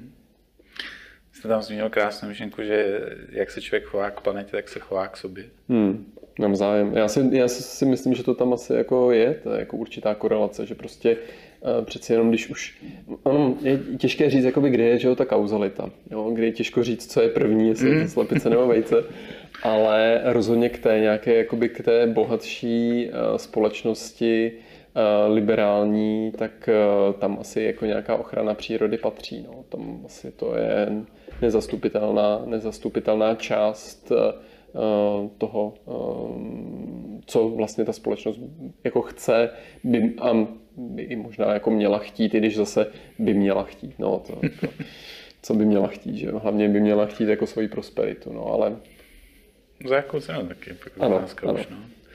Připomněl jste mi téma, který jsme tady, myslím, s někým rozebírali a týkalo se velmi oklikou jsme se dostali k přirozeným porodům.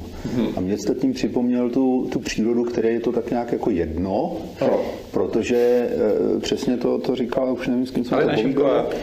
No, Šimková ta přesně říkala, jako jasně, teď není problém jako ty porody mít přirozen, jde o to, o co nám jde. Ano, protože tak přirozený, přirozený porody a přirozený tato, ta péče o děti znamená přirozený úbytek. A možná je to jako správně, to mm-hmm. pán ví. Ale je fakt, že prostě ten zájem té přírody není na tom, aby každý dítě přežilo a každá rodina si jako z porodnice odnesla ten šťastný úzlíček a prožívala ty, ty, to, to blaho, že jo tam je to, tam je to jinak. Tam jde jenom o to si jako uvědomit, co, co teda vlastně chceme. Ano, přesně. Tohle, je, tohle to není o tom, co je přirozený a tak dále. To jsou, tohle to, mě, mě třeba samozřejmě, já jsem vědec, že jo, takže mě, jako pro mě nejsou úplně blízký uh, tenhle ten, dejme tomu, i ezoteričtější pohled jakoby na, na té, třeba na zdraví člověka a podobně, že něco, že je nějaká přirozená strava nebo přirozená strava, co byla přirozená strava neandrtálců, jako plesnivý mamut, jako, jo, jako tohle to není mňam, no, mňam. Ale ta odolnost, co to vyvolá. No. a, a, že, se, jako, že se dožijou 30 let, tak to je to přirozený. No, mm. ne, tohle, to, tohle to jsou prostě přesně ty věci, které jako my máme tendenci tam neustále jakoby myšlenkově jako spát ale vlastně to tam není. Vlastně tohle, to tam, tohle, tohle, to, jako, tohle je chiméra, tohle je takový vzdušný zámek, který jako neexistuje. No ale proti tomu leží ta druhá strana, že jako vědecky víme málo. Ano, samozřejmě, samozřejmě. To je... Jako blahé paměti velký kamarád, který eh, bohužel teď nedávno umřel, byl to patolog, tak ten říkal, že už na všech vědeckých kongresech, a, a nebyl to, jako nebyl to Bčkový patolog, má nevím, pět tisíc citací na mm-hmm. Web of Science, ale mm říkal, že na všech kon- konferencích už používá nejradši formulaci my věříme.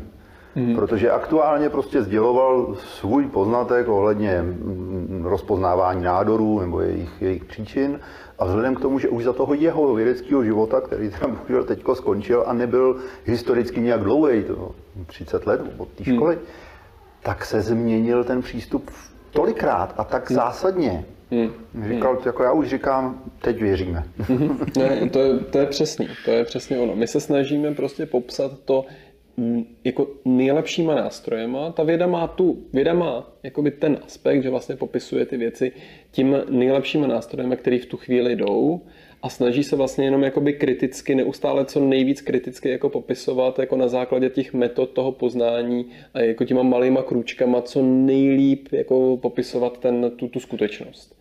Ale to neznamená, že to, co, to, co vlastně, to, jak to popisujeme, že to je vlastně, že tak to jako je. To je prostě jenom to, v současné době to nejbližší přiblížení se, to nejbližší přiblížení se prostě té skutečnosti. Ale to neznamená, že to za 30 let nebude jiný. Je dobrý na to nezapomínat, ale... Ano, rozhodně. Mm, my jsme tam začali houbama, lesama, stromama a teď se postupně dostáváme, přidáváme do té rovnice právě člověka. Mm-hmm. Začínáme se dostávat k tomu, jak my působíme na ekosystémy a jak ekosystémy následkem toho zase reagují na nás a tak podobně. V té přednášce jste zmiňoval studii, kterou jste dělali, když jste dávali dohromady celosvětový přehled hub. Mm-hmm. Zmiňoval jste tam, že ty symbiotické houby, které pomáhají rostlinám a žijí s nimi v nějakém souladu, takže mají takový trošku problém v tom, že třeba teplotní rozmezí nebo mm-hmm. rozmezí sráže, které jsou schopné tolerovat, tak je výrazně užší než třeba u patogenních hub. Mm-hmm. A Jedna taková otázka, ví se, proč ty patogenní houby jsou takhle odolnější, lépe stavěné? Nebo... Mm, spíš možná, proč ty mykorýzní houby jsou hůř stavěné. Mm-hmm. Protože vlastně to ostatní, ty ostatní skupiny hub jsou si navzájem vlastně stejné. Mm-hmm. Ty, ostatní, ty, mm, ty ostatní druhy hub, nebo ostatní eh, ekologie houbové, eh, tak tam se vlastně ty druhy neliší ale u těch mykorýzních hub tam se zdá, že teda ta, ta, ta tolerance těch druhů jako vůči tomu je menší. Za prvé ty druhy jsou, ty druhy mykorýzních hub jsou pravděpodobně jakoby mladší, že hmm. jsou jako, nejsou tak uh, diverzifikují rychleji. A oni mají v rámci tvorby právě té symbiozy s rostlinami, tak v rámci té evoluce oni přišli o velké množství genů. Oni vlastně jako museli výrazně zredukovat svůj genom a my vlastně nevíme, jaké mohou být konsekvence téhle redukce. No, oni vlastně nejsou schopni, oni už vůbec nejsou schopni žít bez těch rostlin, oni jako opravdu mm, prostě jsou úplně závislí, opravdu tam došlo jako ta velká druhová bohat, se, ta velká bohatost těch různých genů, těch různých enzymů, které houby produkují, ty patogeni nebo ty volně žijící, tak tam jako došlo k jejich jakoby výrazné redukci a my nevíme, jestli třeba nedošlo k nějaký, jako i v, i, v rámci tohodle, jestli tam, eh, jestli tam nedochází eh, k nějakým, neža, jako sekundárně k, k nějakému horšímu eh, potom funkčnosti něčeho, co vlastně vede k té uší klimatické nice. Že by se dalo říct, že se ty houby tak vyspecializovaly, že, že si je to možné, odřízly je to nějaké možné. možnosti. Jenom je tady jako důležitá jedna věc, která jako z toho vědeckého hlediska. My v rámci téhle studie, my jsme byli schopni studovat něco, čemu se říká realizovaná nika. To znamená to, kde se ty druhy, my jsme vlastně, my přisuzujeme těm druhům vlastnosti, jak, v jakém prostředí umí růst. Podle toho, věk, kde se na té planetě vyskytují. Mm-hmm. Um, to ale není úplně, jakoby, by, to nemusí být vlastně ta potenciální uh, nika, nebo ten potenciál toho druhu. Mm-hmm. Ten druh může mít potenciál širší, ale je vlastně zúžený tím, že třeba právě dochází k, uh, ke kompetici, dochází vlastně k nějaké, uh, k nějaké k nějakému jakoby výraznějšímu no, k výraznější kompetici mezi těmi, mezi těmi druhy a právě třeba některé druhy hub jsou lépe přizpůsobené na um, jeden typ klimatu, než jiné druhy hub, ale i ty jiné druhy huby tam byly schopný žít. Mm-hmm. Ale právě proto, že tam žijou tyhle, tak tam právě vykompetujou a nežijou tam a proto vlastně jakoby se zúží ta jejich jakoby realizovaná klimatická nika. Tohle, jako relativ, jako tohle není úplně jako jednoduchý asi na představu nebo na pochopení, tohle už je trošku jako složitější ekologie, ale to, co my ukazujeme v té studii, je vlastně ten potenciál. Ten, my mhm. ukazujeme ten potenciál, ten, ten potenciál toho, že vlastně ty ektomykorýzní houby mohou být, jakoby mohou mít jako uší ty klimatické niky a mohou být tím klimatem hodně, hodně negativně zasaženy. A to, proč si to troufáme tvrdit, jako kdyby to bylo jenom tahle ta studie, tak bych, o to, tak bych o tom mlčel a chodil bych těma kanálem. Yep. Ale uh, takovýchhle studií je po světě mnohem víc. Uh, i ze Severní Ameriky, z Japonska a podobně. A vlastně většinou jsou to jiné typy dat. Vycházejí z jiných studií, mají úplně jako jinou, jiný přístup a ukazují hodně podobné výsledky. Jo, čili se zdá, že vlastně ty mykorýzní houby, ty prospěšné houby, mají potenciálně větší problém s klimatickou změnou, než mají třeba ty patogenní nebo ty saprotrofní houby. Právě pod YouTubem pod, na videu se objevil komentář, který říkal, že tak ale ty mykorýzní houby jsou tady taky, nevím, desítky, stovky milionů let a za tu dobu určitě prošly podmínkami, které byly mnohem drastičtější, než máme teď v rámci klimatických změn. Takže by to asi měli ustát, ne? No, to je vlastně ten rozdíl, jakoby tam je trošku um, to je trochu složitější. Že jo? My, se nedíváme, my se nedíváme na ty mykorizní houby jako na jeden, na jeden druh. Mm-hmm. My se díváme na ty tisíce druhů. Jo? A to je právě, to je právě ono. To, to není o tom, že by se všechny ty mykorizní houby Eh, že by prostě mykorizní houby byla jako jedna entita a ta by měla jako uší klimatickou niku. Ne. Jeden ten druh má třeba širokou, jeden má úzkou a tak dále. Jo, čili samozřejmě prostě jsou mykorizní houby, které jsou schopny žít v tropech, jsou mykorizní houby, které jsou schopny žít na, eh, na špicberkách, ale um, to, co my ukazujeme, je, že když se podíváme napříč těmi mykorizními houbami, napříč těmi tisíci druhů, tak se zdá, že ta klimatická nika je nižší. To samozřejmě eh, nijak nevylučuje eh, tenhle ten komentář, že vlastně jakoby ty houby eh, tady byly i dřív, kdy klima bylo úplně jiný. Samozřejmě byly to jiný druhy, byly to třeba i některé druhy stejný a tak dále, ale to není to, co my vlastně tvrdíme. Další téma, které se hodně, hodně řeší, tak jsou také eroze půdy. Hmm. Můžou nějak mykorizní houby hmm. pomáhat proti erozi půdy? Určitě mykorizní houby, ať už mechanicky, tím, že vlastně to mycelium na sebe nabaluje eh, ty půdní částečky, eh, tak vlastně spevňují tu půdu, spevňují tu půdu. A plus eh, mykorizní houby produkují i různé extracelulární, produkují vlastně jako vně těch svých buněk i různé proteiny nebo glykoproteiny, které vlastně jsou schopné slepovat ty půdní částice a vlastně tímhle tím lepidlem, tímhle tím půdním lepidlem vlastně snižovat to riziko eh, té eroze. Hmm. Pane, půdní lepidlo. Uh, když jsem četl rozhovor s vámi, myslím, že to bylo v Lidovkách, tak jste tam zmiňoval, že jste zrovna pracoval na nějakém výzkumu, který zkoumal, jaká je vlastně nejlepší forma těžby lesní, jestli je holoseč nebo výstavkové, že tam mhm. necháme několik stromů. Co jste zjistili? Tohle to studují hlavně mý kolegové ze skupiny, vlastně z mikrobiologického ústavu. Máme obrovský projekt, který je vlastně částečně veden Petrem Baldrianem z mikrobiologického ústavu, kde máme evropský projekt, kde se vlastně zkoumá po celé Evropě různé typy managementu a vliv na produkci anebo ukládání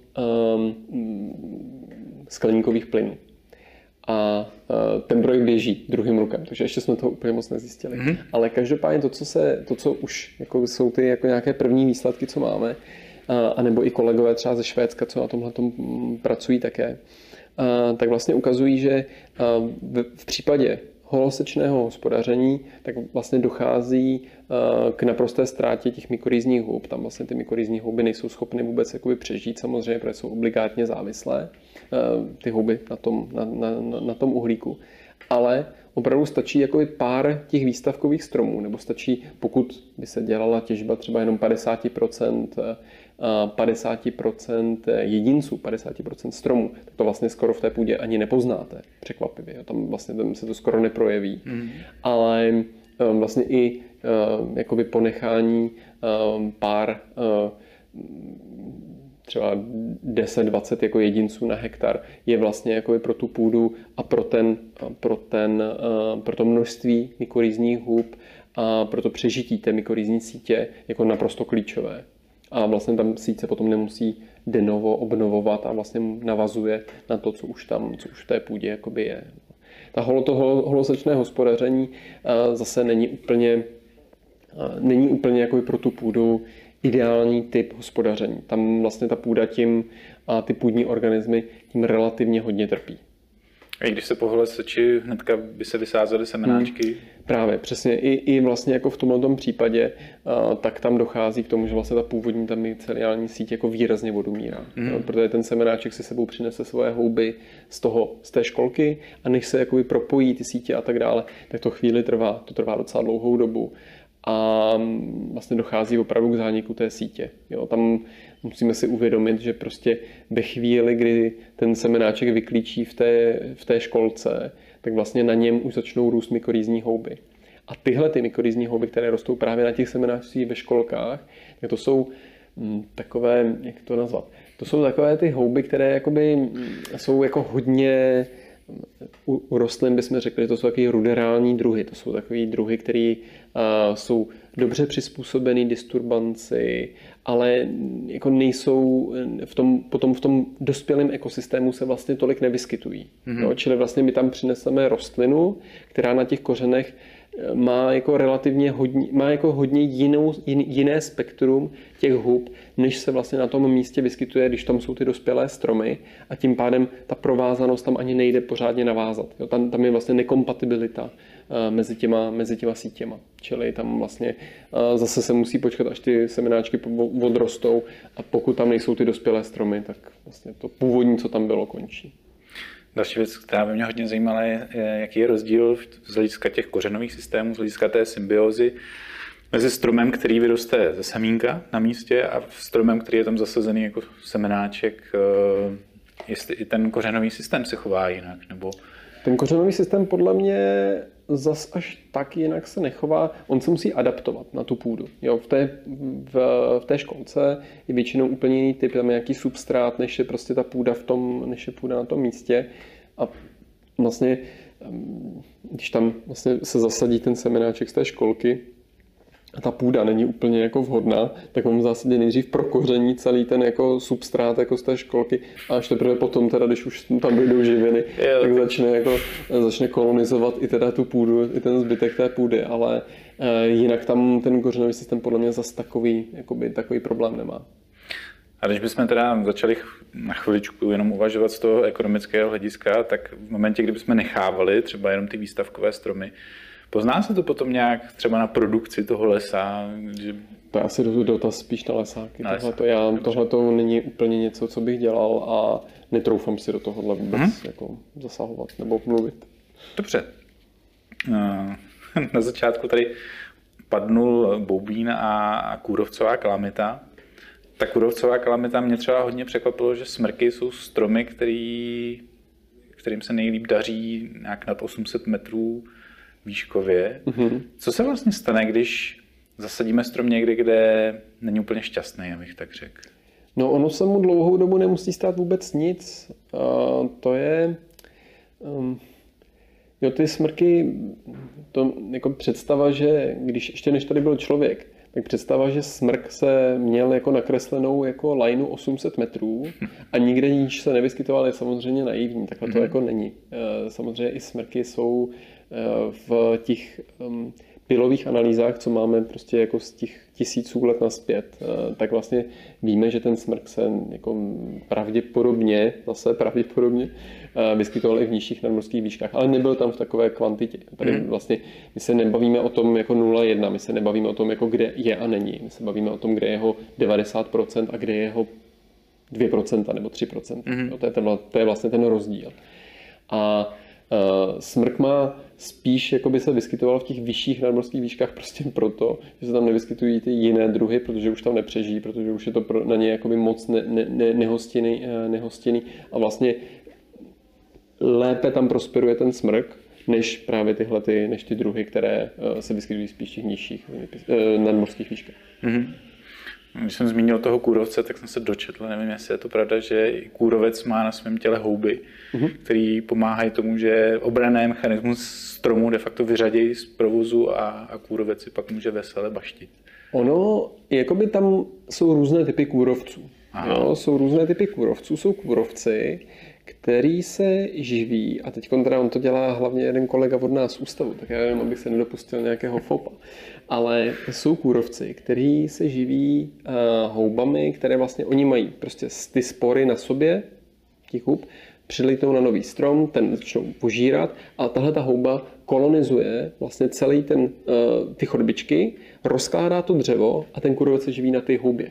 Mm-hmm. Ten se vlastně vůbec neživí na tom dřevě, ale živí se na té houbě, protože sám to dřevo neumí rozkládat. Kůrovec nemá um, peroxidázový enzym, který, nebo nemá, omlouvám se, um, kůrovec nemá enzymy na to, aby rozkládal dřevní hmotu sám o sobě. A buď to ty houby, nebo ty mikroorganismy, se kterými, jakoby, ty mikroorganismy, který mu zajišťují tenhle ten zdroj těch živin, buď to kolonizují přímo to dřevo, anebo kůrovec žere to dřevo, ale má je potom v sobě v, těch, jakoby, v tom zažívacím traktu.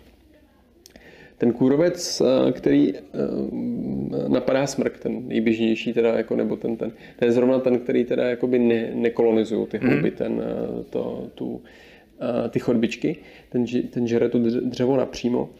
A um, čili vlastně oni si nosí jakoby vždycky ty houby sebou, ale to, že by to, jakoby to, že by to, ta houba napadla ten strom a ten strom jakoby odumřel nebo něco takového, jako, to jsou spíš jakoby by vedlejší efekty, to není jakoby přímý, přímý efekt. Mm-hmm.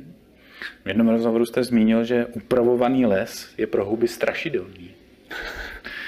Proč to tam tak je? No to je ten upravovaný les, to jsem myslel, to, jak jsme se bavili úplně na začátku, takový ten vyluxovaný les a yeah. podobně, tam prostě, kde neleží ani větvička a podobně, tak to je ten problém. Tam Aha. prostě není, vlastně eh, polovina hub je závislá na rozkladu organické hmoty a pokud tam ta organická hmota není, tak tam ta, ty houby nemůžou žít, čili to je prostě to, to je to, to je poušť pro ty houby. Mm, špígelný les. V deníku N jste říkal, že máte o české lesy docela strach, ale moc hmm. nezaznělo proč. Proč máte strach od české lesy? No vychází to vlastně z toho uh, aspektu uh, menší klimatický niky mykorizních hub, relativně široký klimatický niky těch patogenních hub, uh, převládajícího, převládající klimatické změny a vlastně jakým způsobem se ty lesy budou potenciálně vypořádávat s tím, že by jim ubývaly, potenciálně ubývaly ty uh, symbionti, ty, ty hodný, ale nebyly by tolik zasažený ty zlí. Tam vlastně by tam mohlo dojít jako k určitý disbalanci, která by mohla vést eh, ještě jako k výraznějšímu vlastně odumírání těch lesů, eh, že by ono vždycky musíme uvažovat v té přírodě, musíme uvažovat o mnoha aspektech, o mnoha faktorech, které hrajou roli. Um, ten kůrovec, když vlítne do zdravého lesa, ten se tam vyskytuje. Normálně, jako to kůrovec je běžnou součástí lesa, ale jako nedělá nějaké jako velkoplošné odumření lesa. Pokud prostě ten les nemá jiný stres, pokud ty stromy nejsou vystavené stresu suchem, tak to dokáží zvládnout. Mm, a úplně stejně to funguje vlastně, nebo potenciálně by to mohlo fungovat s těma mykorýzníma houbama nebo s tou balancí mykorýzních a patogenních hub. Pokud prostě ten les bude pod nějakým stresem, tak vlastně tahle ta disbalance by mohla v úvozovkách jakoby rozvrátit ten ekosystém. To zní jako hodně, ne, to není úplně jakoby vědecký pojem, ale vlastně by mohlo dojít k velkoplošnému odumření těch, těch dospělých stromů v mnohem za mnohem nižšího stresu. Mm-hmm. Jo, že vlastně jako i malý stres, třeba malé sucho, dva, dva roky sucha, sucha, už by mohly vést k tomu, že už ty stromy budou uh, prostě odumřou. Uh, tohle je vlastně ten problém. Tam nejde, tam vlastně nejde o to identifikovat jednu konkrétní, nějaký jeden konkrétní faktor. My vždycky musíme vlastně složit všechny ty faktory dohromady a koukat se na ten jejich jakoby potenciální synergii a tak dále, co se vlastně jakoby může, no, protože i v biologii to funguje, jo, že prostě pokud mám jeden faktor, druhý faktor, tak to nemusí být plus, tam může být krát nebo něco, nebo nějaký koeficient. Jo. Tohle to není, to není tak jednoduché, tam ty rovnice nejsou vůbec snadné. Když jsem to pochopil správně, jak se sníží množství věcí, které je ten les schopen ustát. Přesně tak, přesně hmm. tak jste studoval pět nebo šest let v Estonsku, mm-hmm. kde podle vás jsou mm-hmm. lesy mnohem kvalitnější, zdravější. Mm-hmm. Jak se to pozná? Um, pozná se to tak, když do toho lesa přijdete. Pozná se to tak, že vlastně ty lesy jsou mnohem různorodější, mají různorodou věkovou skladbu, různorodou druhově, jsou výrazně jiné.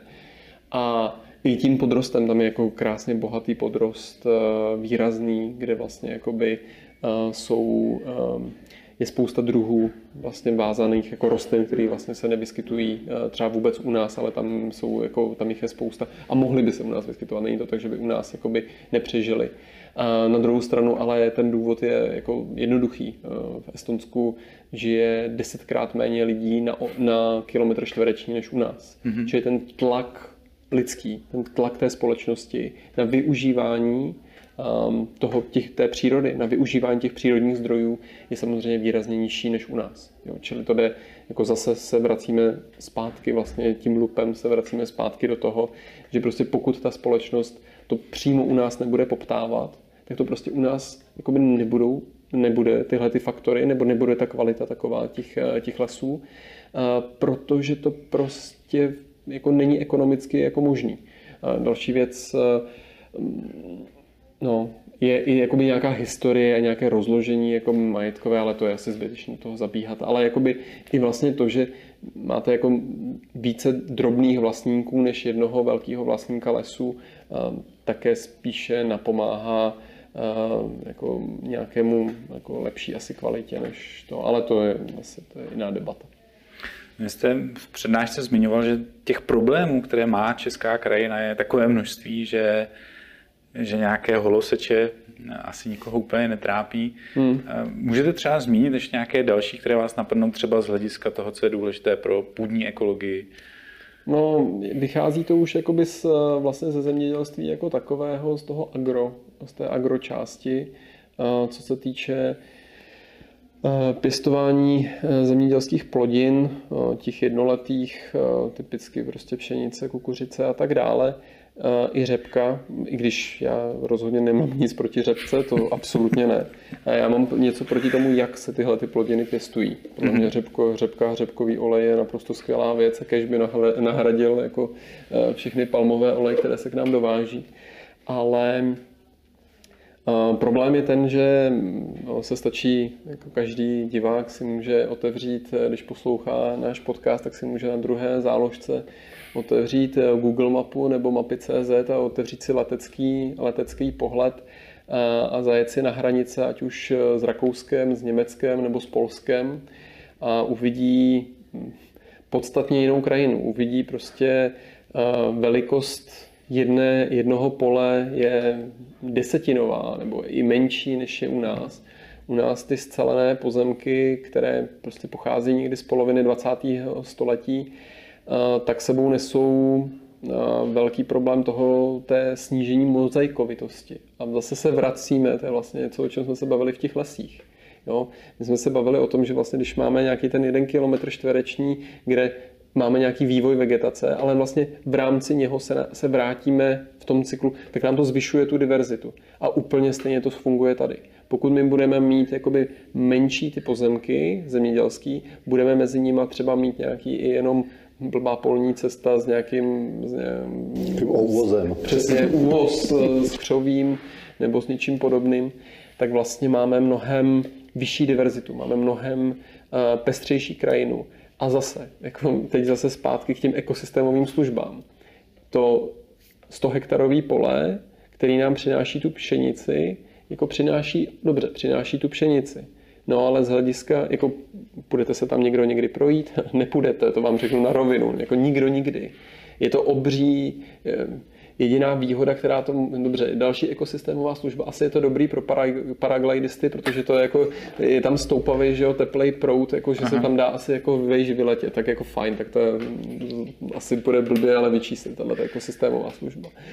Um, no, ale jako všechny tyhle ty složky jsou jenom, celá ta ekonomika je prostě zcuknutá jenom na ten jeden, jenom na, ten, na tu jednu plodinu a nepřináší to nic dalšího. Není to esteticky hezký, není to, je to poušť pro, pro ty organismy. Um, i z hlediska té půdní bioty a je to mnohem náchylnější na, na erozi větrnou především, teda, ale i teda vodní erozi. Samozřejmě, když máme přechody různé vegetace, tak i, ten, i ta samozřejmě půda je odolnější proti vodní erozi. Čili tohle je za mě jako asi největší trauma české krajiny je tohle. Jako konkrétně tohle, tohle ty obří lány scelený, tak to si myslím, že je něco, co čím ta česká krajina trpí. A přijde mi, přijde mi hmm, já budu diplomatický, uh, přijde mi zvláštní uh, argument, že to jinak nejde, když jsme jediná země široko daleko, která to tak má. To, jako, to se na mě nikdo nezlobí, ale to je Blábol. To, to, už je, no, to už je opravdu blábol. A ono vlastně jediné, co to dělá, je, že to šetří čas tomu zemědělci. Že jo? Prostě, protože on jako nemusí přejíždět mezi těma polema, prostě v, sklízí se to v, hmm. na velké ploše ve stejnou dobu. Ano, ano, sklízí se to na velké ploše ve stejnou dobu. No. A je to jako, to je vlastně jediná, jedin, to je jenom já nechci říct, že to je lenost, ale je to jako jediný, jako to, to pohodlí, ta, ta pohodlnost je ten jediný aspekt, který v tom je. No. Mě jenom zajímá, kdy to vzniklo. Já jsem to tak jako v mysli přisuzoval tomu, že tomu jezedáckému tu inspiraci celinama, ale... No, bylo to v té době, jako největší, nebo největší scelování pozemků. Takže bylo to po kolektivizaci. Ano, jako největší tyto... scelování pozemků je až po 48. Není to ani po 45, ale je to opravdu po 48. Že je to ta bolševická jako inspirace. No, no, no, přesně. Ale zajímavý je, že opravdu prostě ani jako by v tom Rusku k tomu taky došlo, ale je, fakt, že vlastně v Polsku nedošlo ke, kolektiv, jako nedošlo ke kolektivizaci, že jo? takže tam, jakoby, tam vlastně ten aspekt je úplně jiný. Jo? Tam, vlastně, eh, tam k tomuhle nedošlo. Ty polský, když, když se člověk podívá do polské krajiny nebo projíždí polské, i když je to úplně rovný jako plackám, se to jako nabízí to zcelit, tak ani tam k tomu jakoby nedošlo. Rozhodně ne v té, nebo vlastně vůbec tomu nedošlo. Mě to zarazilo na těch rakouských hranicích. To přesně, je... přesně tak, jak jste to popsal. No, to je... Prostě když se člověk dívá na ty Google mapy, hmm. na, na, ten, na ten satelitní snímek, tak to je, to, to je bolestný obraz, to není je, jako no. nic jiného. Je. To je, to je opravdu hodně smutný. No. A i když tím projíždí, já jsem ten rok zrovna několikrát přijížděl prostě mezi um, Budějovicem a Lincem. To je, to je hodně velký rozdíl. Tam se člověk opravdu hodně všimne, jako když přejede tu hranici. No. Jak dlouho by trvalo vytvořit něco, čemu bychom mohli říkat prales? To je možná filozofičtější otázka než biologická otázka. Z biologického pohledu prales je vlastně všechno, co se nechá, jako ponechá svýmu jakoby přirozenému vývoji. Že? Vlastně to je jako, ale eh, když teda si, když si představím to, co si jako asi většina lidí představí pod pojmem prales, což jako odpovídá asi jako i tomu, co bych si představil já, tak rozhodně to bude trvat dvě generace těch stromů, protože prostě v pralese musí, z mýho pohledu prales je definovaný tím, že tam je velký strom, který už se tam pár desítek let, let rozkládá. A vlastně tenhle ten časový úsek, to, že tam ten strom vyrost, spadnu, rozkládá se, tak se ponechá jakoby prostě tomu přirozenému vývoji. Takže je to, dejme tomu, dvě generace nějakých jako stromů, takže něco, dejme tomu 180, 200 let bych tak jako šacoval, tam bych jako začal možná někde s tím pralesem. Mm-hmm. Vy jste to mrtvý dřevo zmiňoval na začátku jako nejdůležitější věc, kterou byste, kterou byste v ideálním lese hledal. Mm-hmm. Proč toho mrtvého dřeva vydáme v lesech tak málo? No to protože to je ekonomie, protože to je to, co vlastně to, to, to co přináší tomu eh, lesníkovi, že ten zisk. A jelikož prostě ten lesník nemá žádný, není jakoby, nemá, nemá jiný zdroj jako financí. Zemědělec, který obdělává pole, když ho nechá ležet ladem, tak vlastně získává na něj dotaci jenom proto, že ho nechá ležet ladem. Ale tohle to vlastně lesník nemá, čili um, prostě nechat, nechat pár um, spadlých stromů nebo pár jako mrtvých stromů um, jako v lese je, je, říkám, že to je ekonomická sebevražda, to teda si zase myslím, že úplně ne, ale nedává to ekonomický smysl. No, čili to ty lesníci um, na veliko nedělají. Mm-hmm. Jak se díváte na různé iniciativy, které skupují plochy lesa a právě nechávají ho svému přirozenému průběhu? Ono je to docela, podle mě to má velký potenciál. My bychom měli chtít krajinu, která uživí současné zemědělství, uživí prostě nás, uživí tu naší společnost ale díky tomu intenzivnímu zemědělství a díky těm výnosům, které máme a díky jakoby tomu, že vlastně ty ekosystémy opravdu, nebo jsme schopni z té půdy jako získávat velké množství, velké množství té sklizně v úvozovkách, tak vlastně si relativně můžeme dovolit část té přírody a část těch pozemků nechat jako se svému vlastnímu vývoji. A z pohledu mě, jako z pohledu teda těch hub, vlastně ty pozemky nemusí být moc velký. Jo, ono vlastně stačí, když opravdu necháme půl hektaru, nějaký hektar lesa, když se opravdu skoupí nějaký jako eh, kus lesa, který třeba i je velice špatně dostupný. Jo, prostě ono se to ani skoro nevyplatí, nebo je to tak jako tak na pomezí červeného, černého čísla, kdybychom tam jeli s tím bylo by to strašně náročné to svíst, to dřevo a tak dále. Tak vlastně tohleto, tyhle ty místa, nechat ležet, nechat svýmu vlastnímu vývoji, svým, svýmu vlastnímu um, svý um, dynamice a nechat tam ty pár spadaných stromů, když to nebude ten smrk, který roste všude kolem, tak samozřejmě ani z toho nemůže nic jako vlítnout do toho smrkového lesa. Jo, typicky třeba já mám jako přemýšlím o nějakých suťových lesích nebo o něčem takovémhle. Um, ty smrky ani samozřejmě nerostou. A to mrtvé dřevo uh, tam může sloužit jako takový rezervoár. A když takovýchhle míst budeme mít v té krajině jakoby hodně, jako sem tam nějaký, třeba prostě každých 10-20 eh, kilometrů nějaký takovýhle místa jakoby budou prostě, budeme mít jistotu, že tam něco takového je. Tak vlastně díky všem možným těm sporám a díky těm letím jakoby přelítávání těch organismů a tak dále, tak nám můžou sloužit jako takový uh, ostrovy života, který vlastně potom, ze kterého jakoby ten, ty druhy nebo ty organismy můžou zase expandovat potom i do toho okolí a takhle.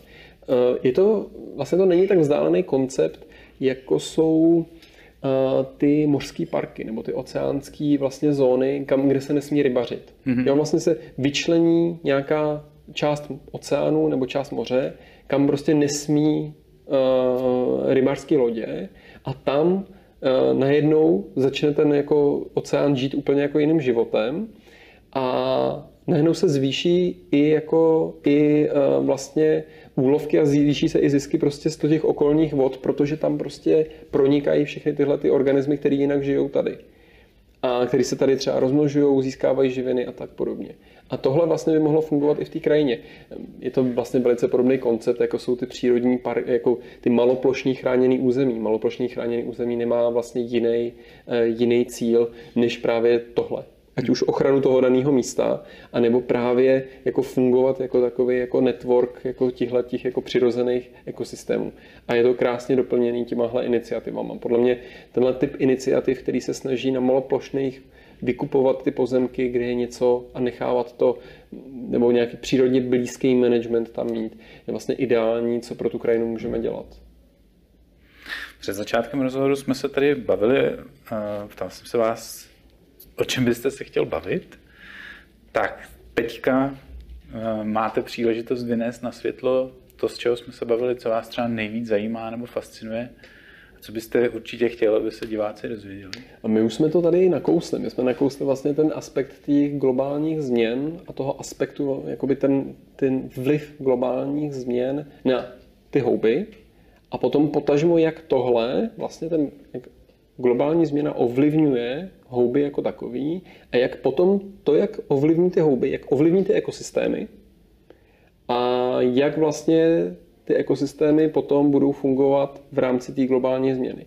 Je to taková jakoby smyčka, která je ale z mého pohledu jako extrémně zajímavá, kdy vlastně um, my se snažíme pochopit, jak různé ty složky globální změny, a to teda v žádném případě není jenom jako klima, to, čemu my se hodně věnujeme, jsou třeba i například uh, invaze rostlin, typu zavlékání prostě organismů do míst, kam by se jinak bez přispění člověka nedostali nebo dostávali jenom velice těžko.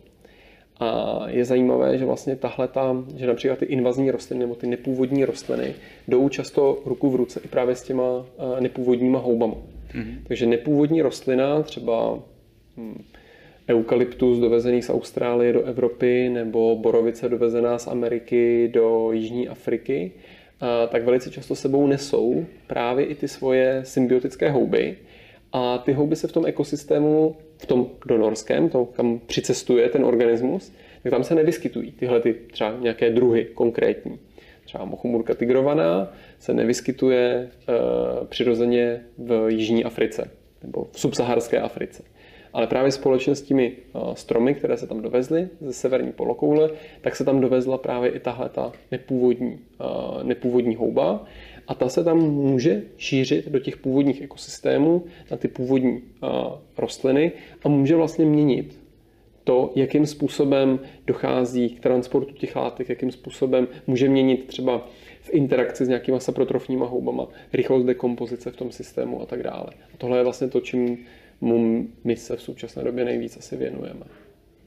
No a kdybyste mohl říct, co vás na tom teďka za poslední dobu třeba nejvíc nadchlo nebo fascinovalo? Mě fascinuje to množství vlastně hub, které, nebo my máme velice dobré znalosti o tom, jaké jsou nepůvodní um, rostliny, jaké jsou nepůvodní zvířata. Jo? Prostě všichni znají uh, bolševník velkolepý, uh, všichni budou netýkavku žláznatou, králíky v Austrálii a podobně.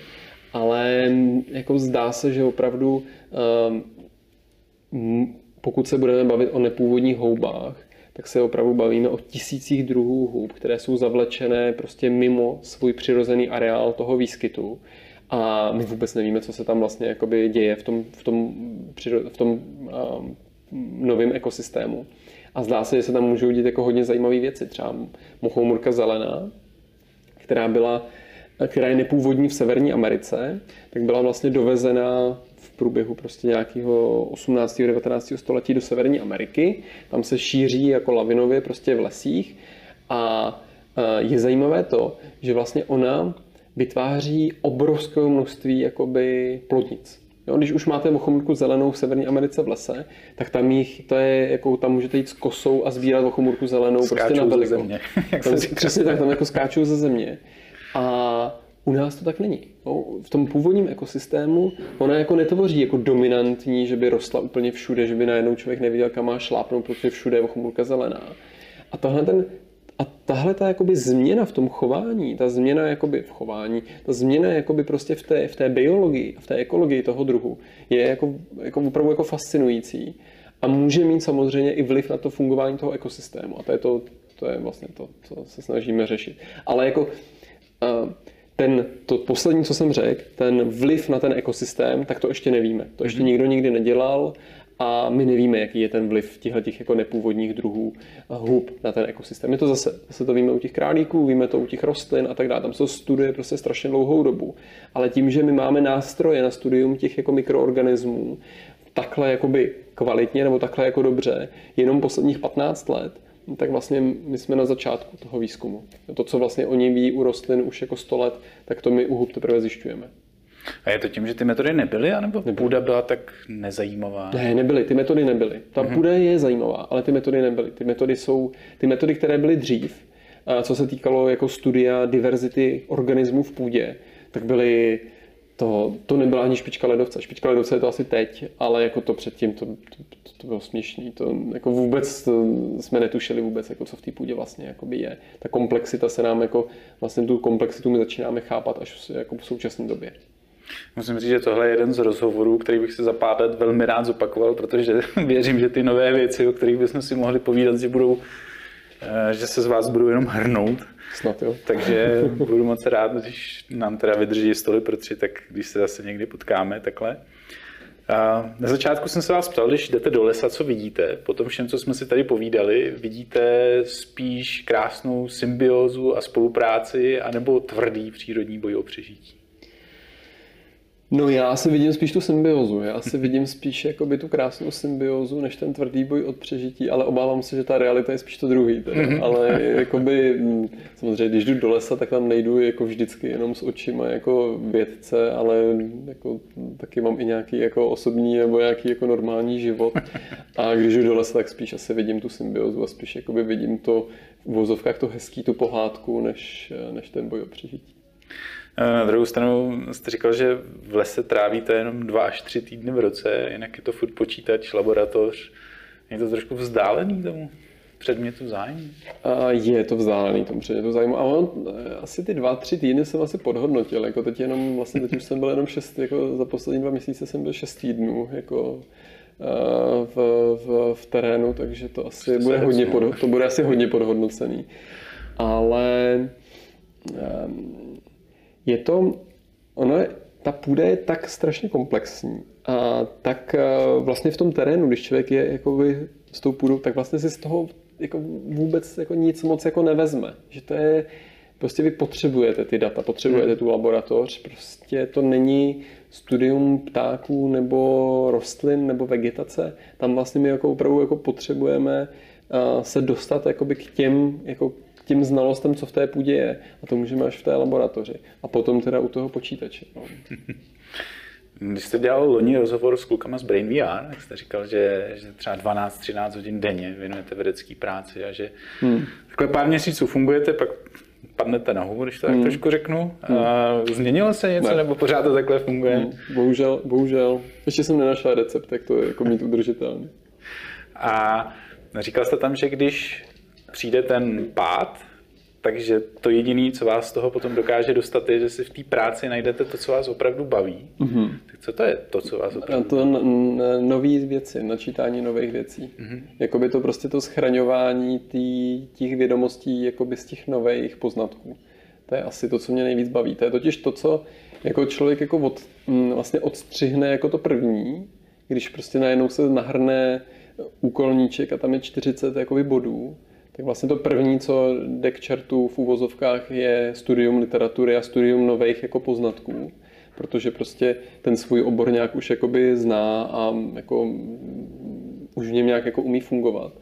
No, takže tohle no. To je prostě návrat jako k tomu, návrat k tomu, jako to, proč to vlastně člověk dělá. No.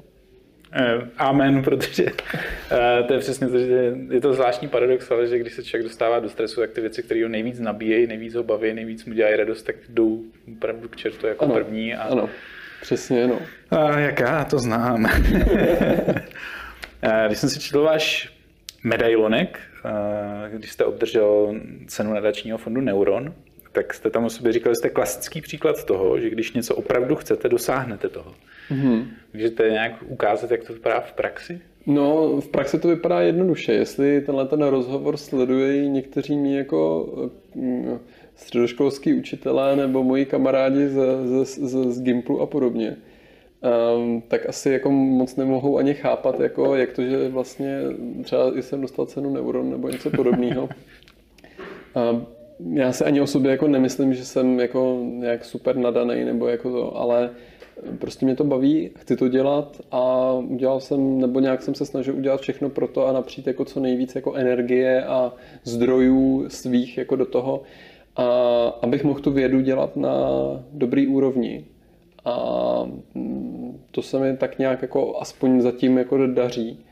A pokud to můžu dělat já, tak to teda opravdu už může dělat každý. To mi věřte. jako, pokud, můžu jako věd, pokud můžu jako vědu na nějaký jako alespoň slušný úrovni dělat, tak ji může dělat fakt každý. Jo. Tak chce jenom chtít, to už je jako jenom o tom to chtít. Se nepovažujete za nadarnýho a ty ceny, které dostáváte, vám to kazejí. Ano, přesně tak. A ty mi kazejí tu reputaci. Ano. Byla někdy chvíli, kdy, kdy jste s tím chtěl seknout? S tím, co děláte? A ne, nebyla. Hmm, fakt jako ne. Eh, byla chvíle, kdy jsem chtěl seknout jako s nějakýma projektama nebo takhle, ale že bych jako odešel z vědy, to mě, to mě jako nikdy moc nenapadlo. No. Asi by to bylo jednodušší jako jít třeba jenom hm, prostě třeba jít jako více zaměřit na učení, jako hodně se zaměřit na učení. Mě to jako hrozně baví, mě strašně baví učit. Ale... Je to vidět. Ale, ale není to něco, co bych jako bral jenom, jako asi by mě to po nějaké době právě nenaplňovalo jako jenom to učení, ale myslím si, že uh, myslím si, že uh, by to bylo něco, co by mě minimálně třeba 10 let, jako kdybych jenom měl učit, aby mě to asi jako fakt jako chytlo a že bych jako mm, to bylo dobrý. Ale ta kombinace vědy, učení a prostě uh, tý, strašně jako diverzní, jako to, to je opravdu úplně, to vědecká práce je neuvěřitelně jako diverzifikovaná. To každý den dělá člověk úplně něco jiného. Jo, to je prostě, ať už, když chce člověk být spisovatel, tak může jít do vědy. Když ho baví jako analyti, analytika a počty, tak může jít do vědy. Jo, když ho baví laborka, když ho baví chození po lese, hrabání se v hlíně, to je takové množství jakoby práce jako různorodý že vás to jako nepřestane jako komplexně, jako celek, vás to jako asi nepřestane bavit, no, hmm. když už se do toho člověk pustí. Další otázka, která byla na tom medailonku neuroňáckým, bylo váš vzor, to je taková oblíbená otázka, která se no, vyskytuje jasný, v rozhovorech. Jasný. A většinou tam vídám známý jména, ale ve vašem případě to byl, to jsem musím vzít tady, Nor Fridjof Nansen. Omlouvám mm-hmm. se mu, jestli jsem teďka zkomolil jméno. Ten už, nežije, ten, ten už nežije, takže jo, tak, je, tak jako, dobrý. to nevadí. A, tak nebudu mít vroubek, ale to musím říct, že člověk, o kterém jsem nikdy neslyšel, tak proč právě on? A takhle většina lidí podle mě odpovídá jako úplně nějak, jako, že vlastně nikoho nezmíní nebo nedá tam jo. žádné jméno. Já to taky nemám nějak jako výrazně, nebo nemám to, není někdo jako, to není pro mě nějaká jako úplně zásadní, jako nějaká super zásadní osoba. Ale když už teda jako takováhle otázka byla, tak jsem nechtěl z ní utíkat, jako do ne, ne, úplně jako to. A ten Fridtjof Nansen, to je strašně zajímavá postava. To je vlastně biolog, eh, vystudovaný zoolog z přelomu 19. a 20. století, který vlastně byl i polárníkem, byl cestovatelem, byl to objevitel mm, První přešel Grónsko, jestli se nepletu, snažil se dobít severní polo, to se mu nepovedlo, ale potom byl na půl roku, na celou zimu, byl uvězněný ještě s jedním kolegou, myslím, že s Jakobsenem, na souostroví, teď v zemi Františka Josefa, nejsem si úplně jistý, uprostřed prostě polární noci. A tam přežili jenom prostě s kánojí, puškou a půl roku to mi přijde jako úplně neuvěřitelný příběh jako, jako vytrvalosti, prostě jako, jako když chce někdo fakt žít, tak to teda je, teda to je jako, jako opravdu neuvěřitelný půl roku přežít někde, jakože někdo přežije ve stanu týden pod, pod Mount Everestem je samozřejmě taky jako, nesku, jako neuvěřitelně náročný, ale jako půl roku ve tmě, tam je fakt jako tma. No a potom se samozřejmě ještě Fritjof Nansen se podílel na podíl po první světové válce, si se nepletu, na a, a, humanitární pomoci v Evropě a dokonce to dostalo Nobelovu cenu míru. Hmm. A, takže to je vlastně taková jako, jako strašně vrstevnatá osobnost a, člověka, který byl jak jakoby dobrým vědcem, tak um, jako vlastně výborným uh, manažerem politikem a cestovatelem. Takže to je asi takový jako zajímavý, pro mě jako zajímavý, zajímavý člověk. No. Mm-hmm. Když se vás kluci v Brainiar uh, ptali, co byste tak nějak, jakou zprávu byste chtěl doručit mezi co nejvíc lidí, což je trošku podobná otázka, jako my máme poslední, ale k tomu se ještě dostaneme, tak jste říkal, že rozvíjení kritického myšlení a přemýšlení o světě kolem sebe, že je hrozně důležité. Mm-hmm. Proč? No, protože to je nejbližší pochopení, nebo tím se podle mě člověk může nejvíc přiblížit tomu, té skutečnosti. Podle mě pokud um, by měl, podle mě člověk by měl být schopen odlišit to, co, v co věří a to, co uh, si myslí, že je pravda. Mm-hmm. Je, v tom je podle mě velký rozdíl. Uh, podle mě Eh, je rozdíl v tom, jako si myslet, jako, že takhle to je, takhle funguje svět a na těchto těch zákonitostech a, nebo ty věci kolem mě nějakým způsobem fungují. A nebo tohle to je prostě ta moje víra nebo to, co si myslím, že by to tak jako by mohlo být. A tohle to rozdělení a tohle jako oddělení těchto těch dvou světů a uvědomění si, kde jako mám tu víru a kde mám tu um, uh, evidence-based, jako na nějaký, jakoby prostě na nějakých jako znalostech postavenou, uh, postavené chápání toho okolí nebo toho světa, jak, jak je, uh, tak je podle mě důležitý. A není to úplně lehký, mají s tím problémy vědci a myslím si, že to je něco, co, by, co se nedá naučit stoprocentně, ale když prostě člověk je trošku kritický vůči svý vlastní osobě, vůči svýmu vlastnímu myšlení a vůči jakoby tomu, jak přemýšlí o světě, tak si myslím, že se tomu dá jako přiblížit minimálně. No. Ale tak jako dost nepříjemný, když člověk začne kriticky přemýšlet. Máme na to ještě jednu otázku potom v bonusové části. Taky v tom rozhovoru zaznělo, že z obecného hlediska se nejvíc obáváte nelidskosti ve společnosti. Mm-hmm. Stejná otázka, proč? Mm, No, protože to sebou nese obrovský potenciální riziko. Podle mě ta lidskost, ta lidskost, mm, ta nelidskost jakoby v té společnosti je už jakoby důsledkem vlastně toho, o čem jsem mluvil předtím. Jo, to je, podle mě to je hodně spojený a podle mě to, o čem jsem mluvil předtím mezi tou vírou a tím tím, tak jakoby trošku jakoby může jakoby potom vyústit v nějakou tu potenciální jakoby nelidskost, že člověk jako začne věřit v nějakou, ať už svoji nadřazenost nebo, nebo svých myšlenek jako, nebo něco, něčeho podobného. A to je vlastně, jako by to může vést až k, jakoby k něčemu, jako k něčemu, jako je ta nelidskost, no. což je um, asi hůř uchopitelný, je to takový trošku filozofičtější, ale uh, jde to tímhle směrem. No. Bavili jsme se tady dneska o hodně věcech, o hodně fenoménech, o hodně dění v přírodě, lidské aktivity. Zdaleka ne všechno vyznívalo úplně optimisticky. V čem vy spatřujete naději, jestli v něčem spatřujete? Ve vědeckém poznání, v pochopení toho, jak ten svět funguje a v, mm, v to, že vlastně se z toho jako lidi jsou schopni poučit. Jako to si myslím, že docela... Je to, podle mě to poučení je trošku pomalejší, než by mohlo být, ale vlastně to poučení jakoby je. A to je asi to, v čem spatřuju tu naději, že vlastně jako jsme schopni jako společnost vlastně kriticky uvažovat sami o sobě. A jako tím, že společnost je jenom vlastně množina jedinců, tak jako vlastně je to, je to jenom součet. Čili čím víc jako jedinců bude schopno kriticky uvažovat o sobě samých, tím asi celá ta společnost bude schopná líp uvažovat kriticky o sobě samé. A myslím si, že se to ale zlepšuje. Že tam mm-hmm. je jako by ta zlepšující se tendence a v tom vidím tu naději. Skvělý. Zbývají nám poslední dvě otázky té oficiální části. Ta první je taková na změření profesní deformace, by se, bylo, by se dalo říct. Eh, připadá vám, že si líp rozumíte s houbama a rostlinama než s lidma? Hmm, to ne, to asi určitě ne. Zatím dobrý. Super. A ta úplně poslední otázka, oficiální. Kdybyste měl možnost vytvořit billboard, který by viděl každý člověk v téhle zemi, každý z deseti milionů lidí, ale na ten billboard byste mohl napsat jenom jednu jedinou větu. Mm-hmm. Jaká věta by to byla? Ježko, No, tak to teda nevím, jestli z hlavy vymyslet něco, něco, smyslu, něco smysluplného, ale hmm,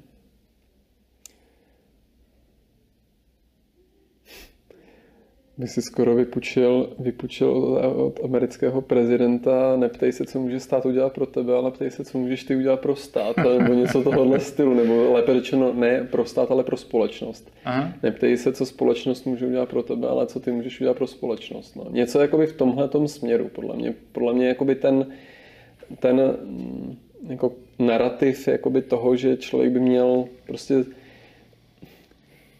think globally, act locally. Jo, prostě hmm. přemýšlet jako v globálu, ale prostě samozřejmě snažit se na té svý úrovni. Jo, že prostě ty škály jsou propojený. Prostě to, co my, jak se chováme na té nejmenší úrovni, tak se prostě promítá na té globální úrovni. A tenhle ten aspekt jakoby toho uvědomovat si prostě celý ten svět jako celek, ale snažit se prostě na té svý, na té svý úrovni něco dělat. To jsou asi jako, jako bylo by to buď tahle věta, anebo něco z tohohle. To by to ta první věta, anebo něco z toho. Aha. Dobře, já moc děkuji Petře za, za tu dosavadní cestu do úžasného světa, který de facto začíná za, za hranicí města, za hranicí vesnice. Děkuji moc za tu oficiální část a pojďme na část bonusovou. Děkuji moc. Tak a to je z oficiální části dnešního rozhovoru všechno, milí posluchači.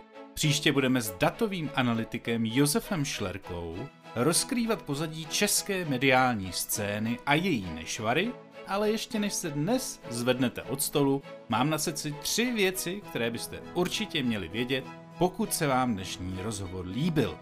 Za prvé, jak jsem zmínil na začátku, k rozhovoru s Petrem Kohoutem mám ještě parádní bonusovou část, ve které se dozvíte například, proč se můžeme, při nejmenší v Evropě, nejspíš rozloučit s jasany, nebo které části rostlin bychom s jistou dávkou fantazie, ale ne zas tak velkou, mohli označit za mozek. Pokud chcete získat přístup nejen k tomuto přídavku, ale i bonusům mnoha dalších dílů našich podcastů, zaměřte na stránku neurazitelný.cz lomítko chci pomlčka pomoci a podpořte moje úsilí o další parádní rozhovory tím, že se stanete neurazitelným patronem. Jen díky příspěvkům od vás fanoušků a posluchačů můžu totiž ve svém úsilí pokračovat. Veliké díky předem. Za druhé si myslím, že poslouchat je super, ale nebylo by lepší položit třeba právě Petrovi svoje vlastní otázky? Sadím se, že by se určitě našlo něco, na co byste se ho ohromně rádi zeptali. Pokud vám to zní jako příjemná představa, zaskočte teď hned na můj web neurazitelný.cz a přihlaste se k odběru novinek. Díky nim se o všech neurazitelných akcích dozvíte s předstihem a všechno to, co znáte z našich podcastů, budeme moci vytvářet společně. Moc se na to těším. No a za třetí, když už jsem dvakrát zmínil naše podcasty v množném čísle, rád bych vás pozval i k poslechu našeho druhého počinu, totiž přednáškových večerů na FFUK. V nich nás špičky české vědy a společenského dění, které často znáte právě od stolu pro tři, zvou na objevné výpravy za tajemstvími a nástrahami svých profesí. To všechno s vydatnou porcí osobních historek a často i humoru. Takže pokud máte po dnešním rozhovoru chuť na další porci poznání a chcete začít odkrývat báječná dobrodružství ukrytá často na dosah ruky, místo v neurazitelné audioposluchárně je pro vás připravené. Milí přátelé, jsem ohromně rád, že nás posloucháte. Nezapomeňte, že svět je sice rozbitej, ale možná to půjde opravit. A moc se těším, až spolu usedneme k dalšímu stolu pro tři. Mějte se nádherně.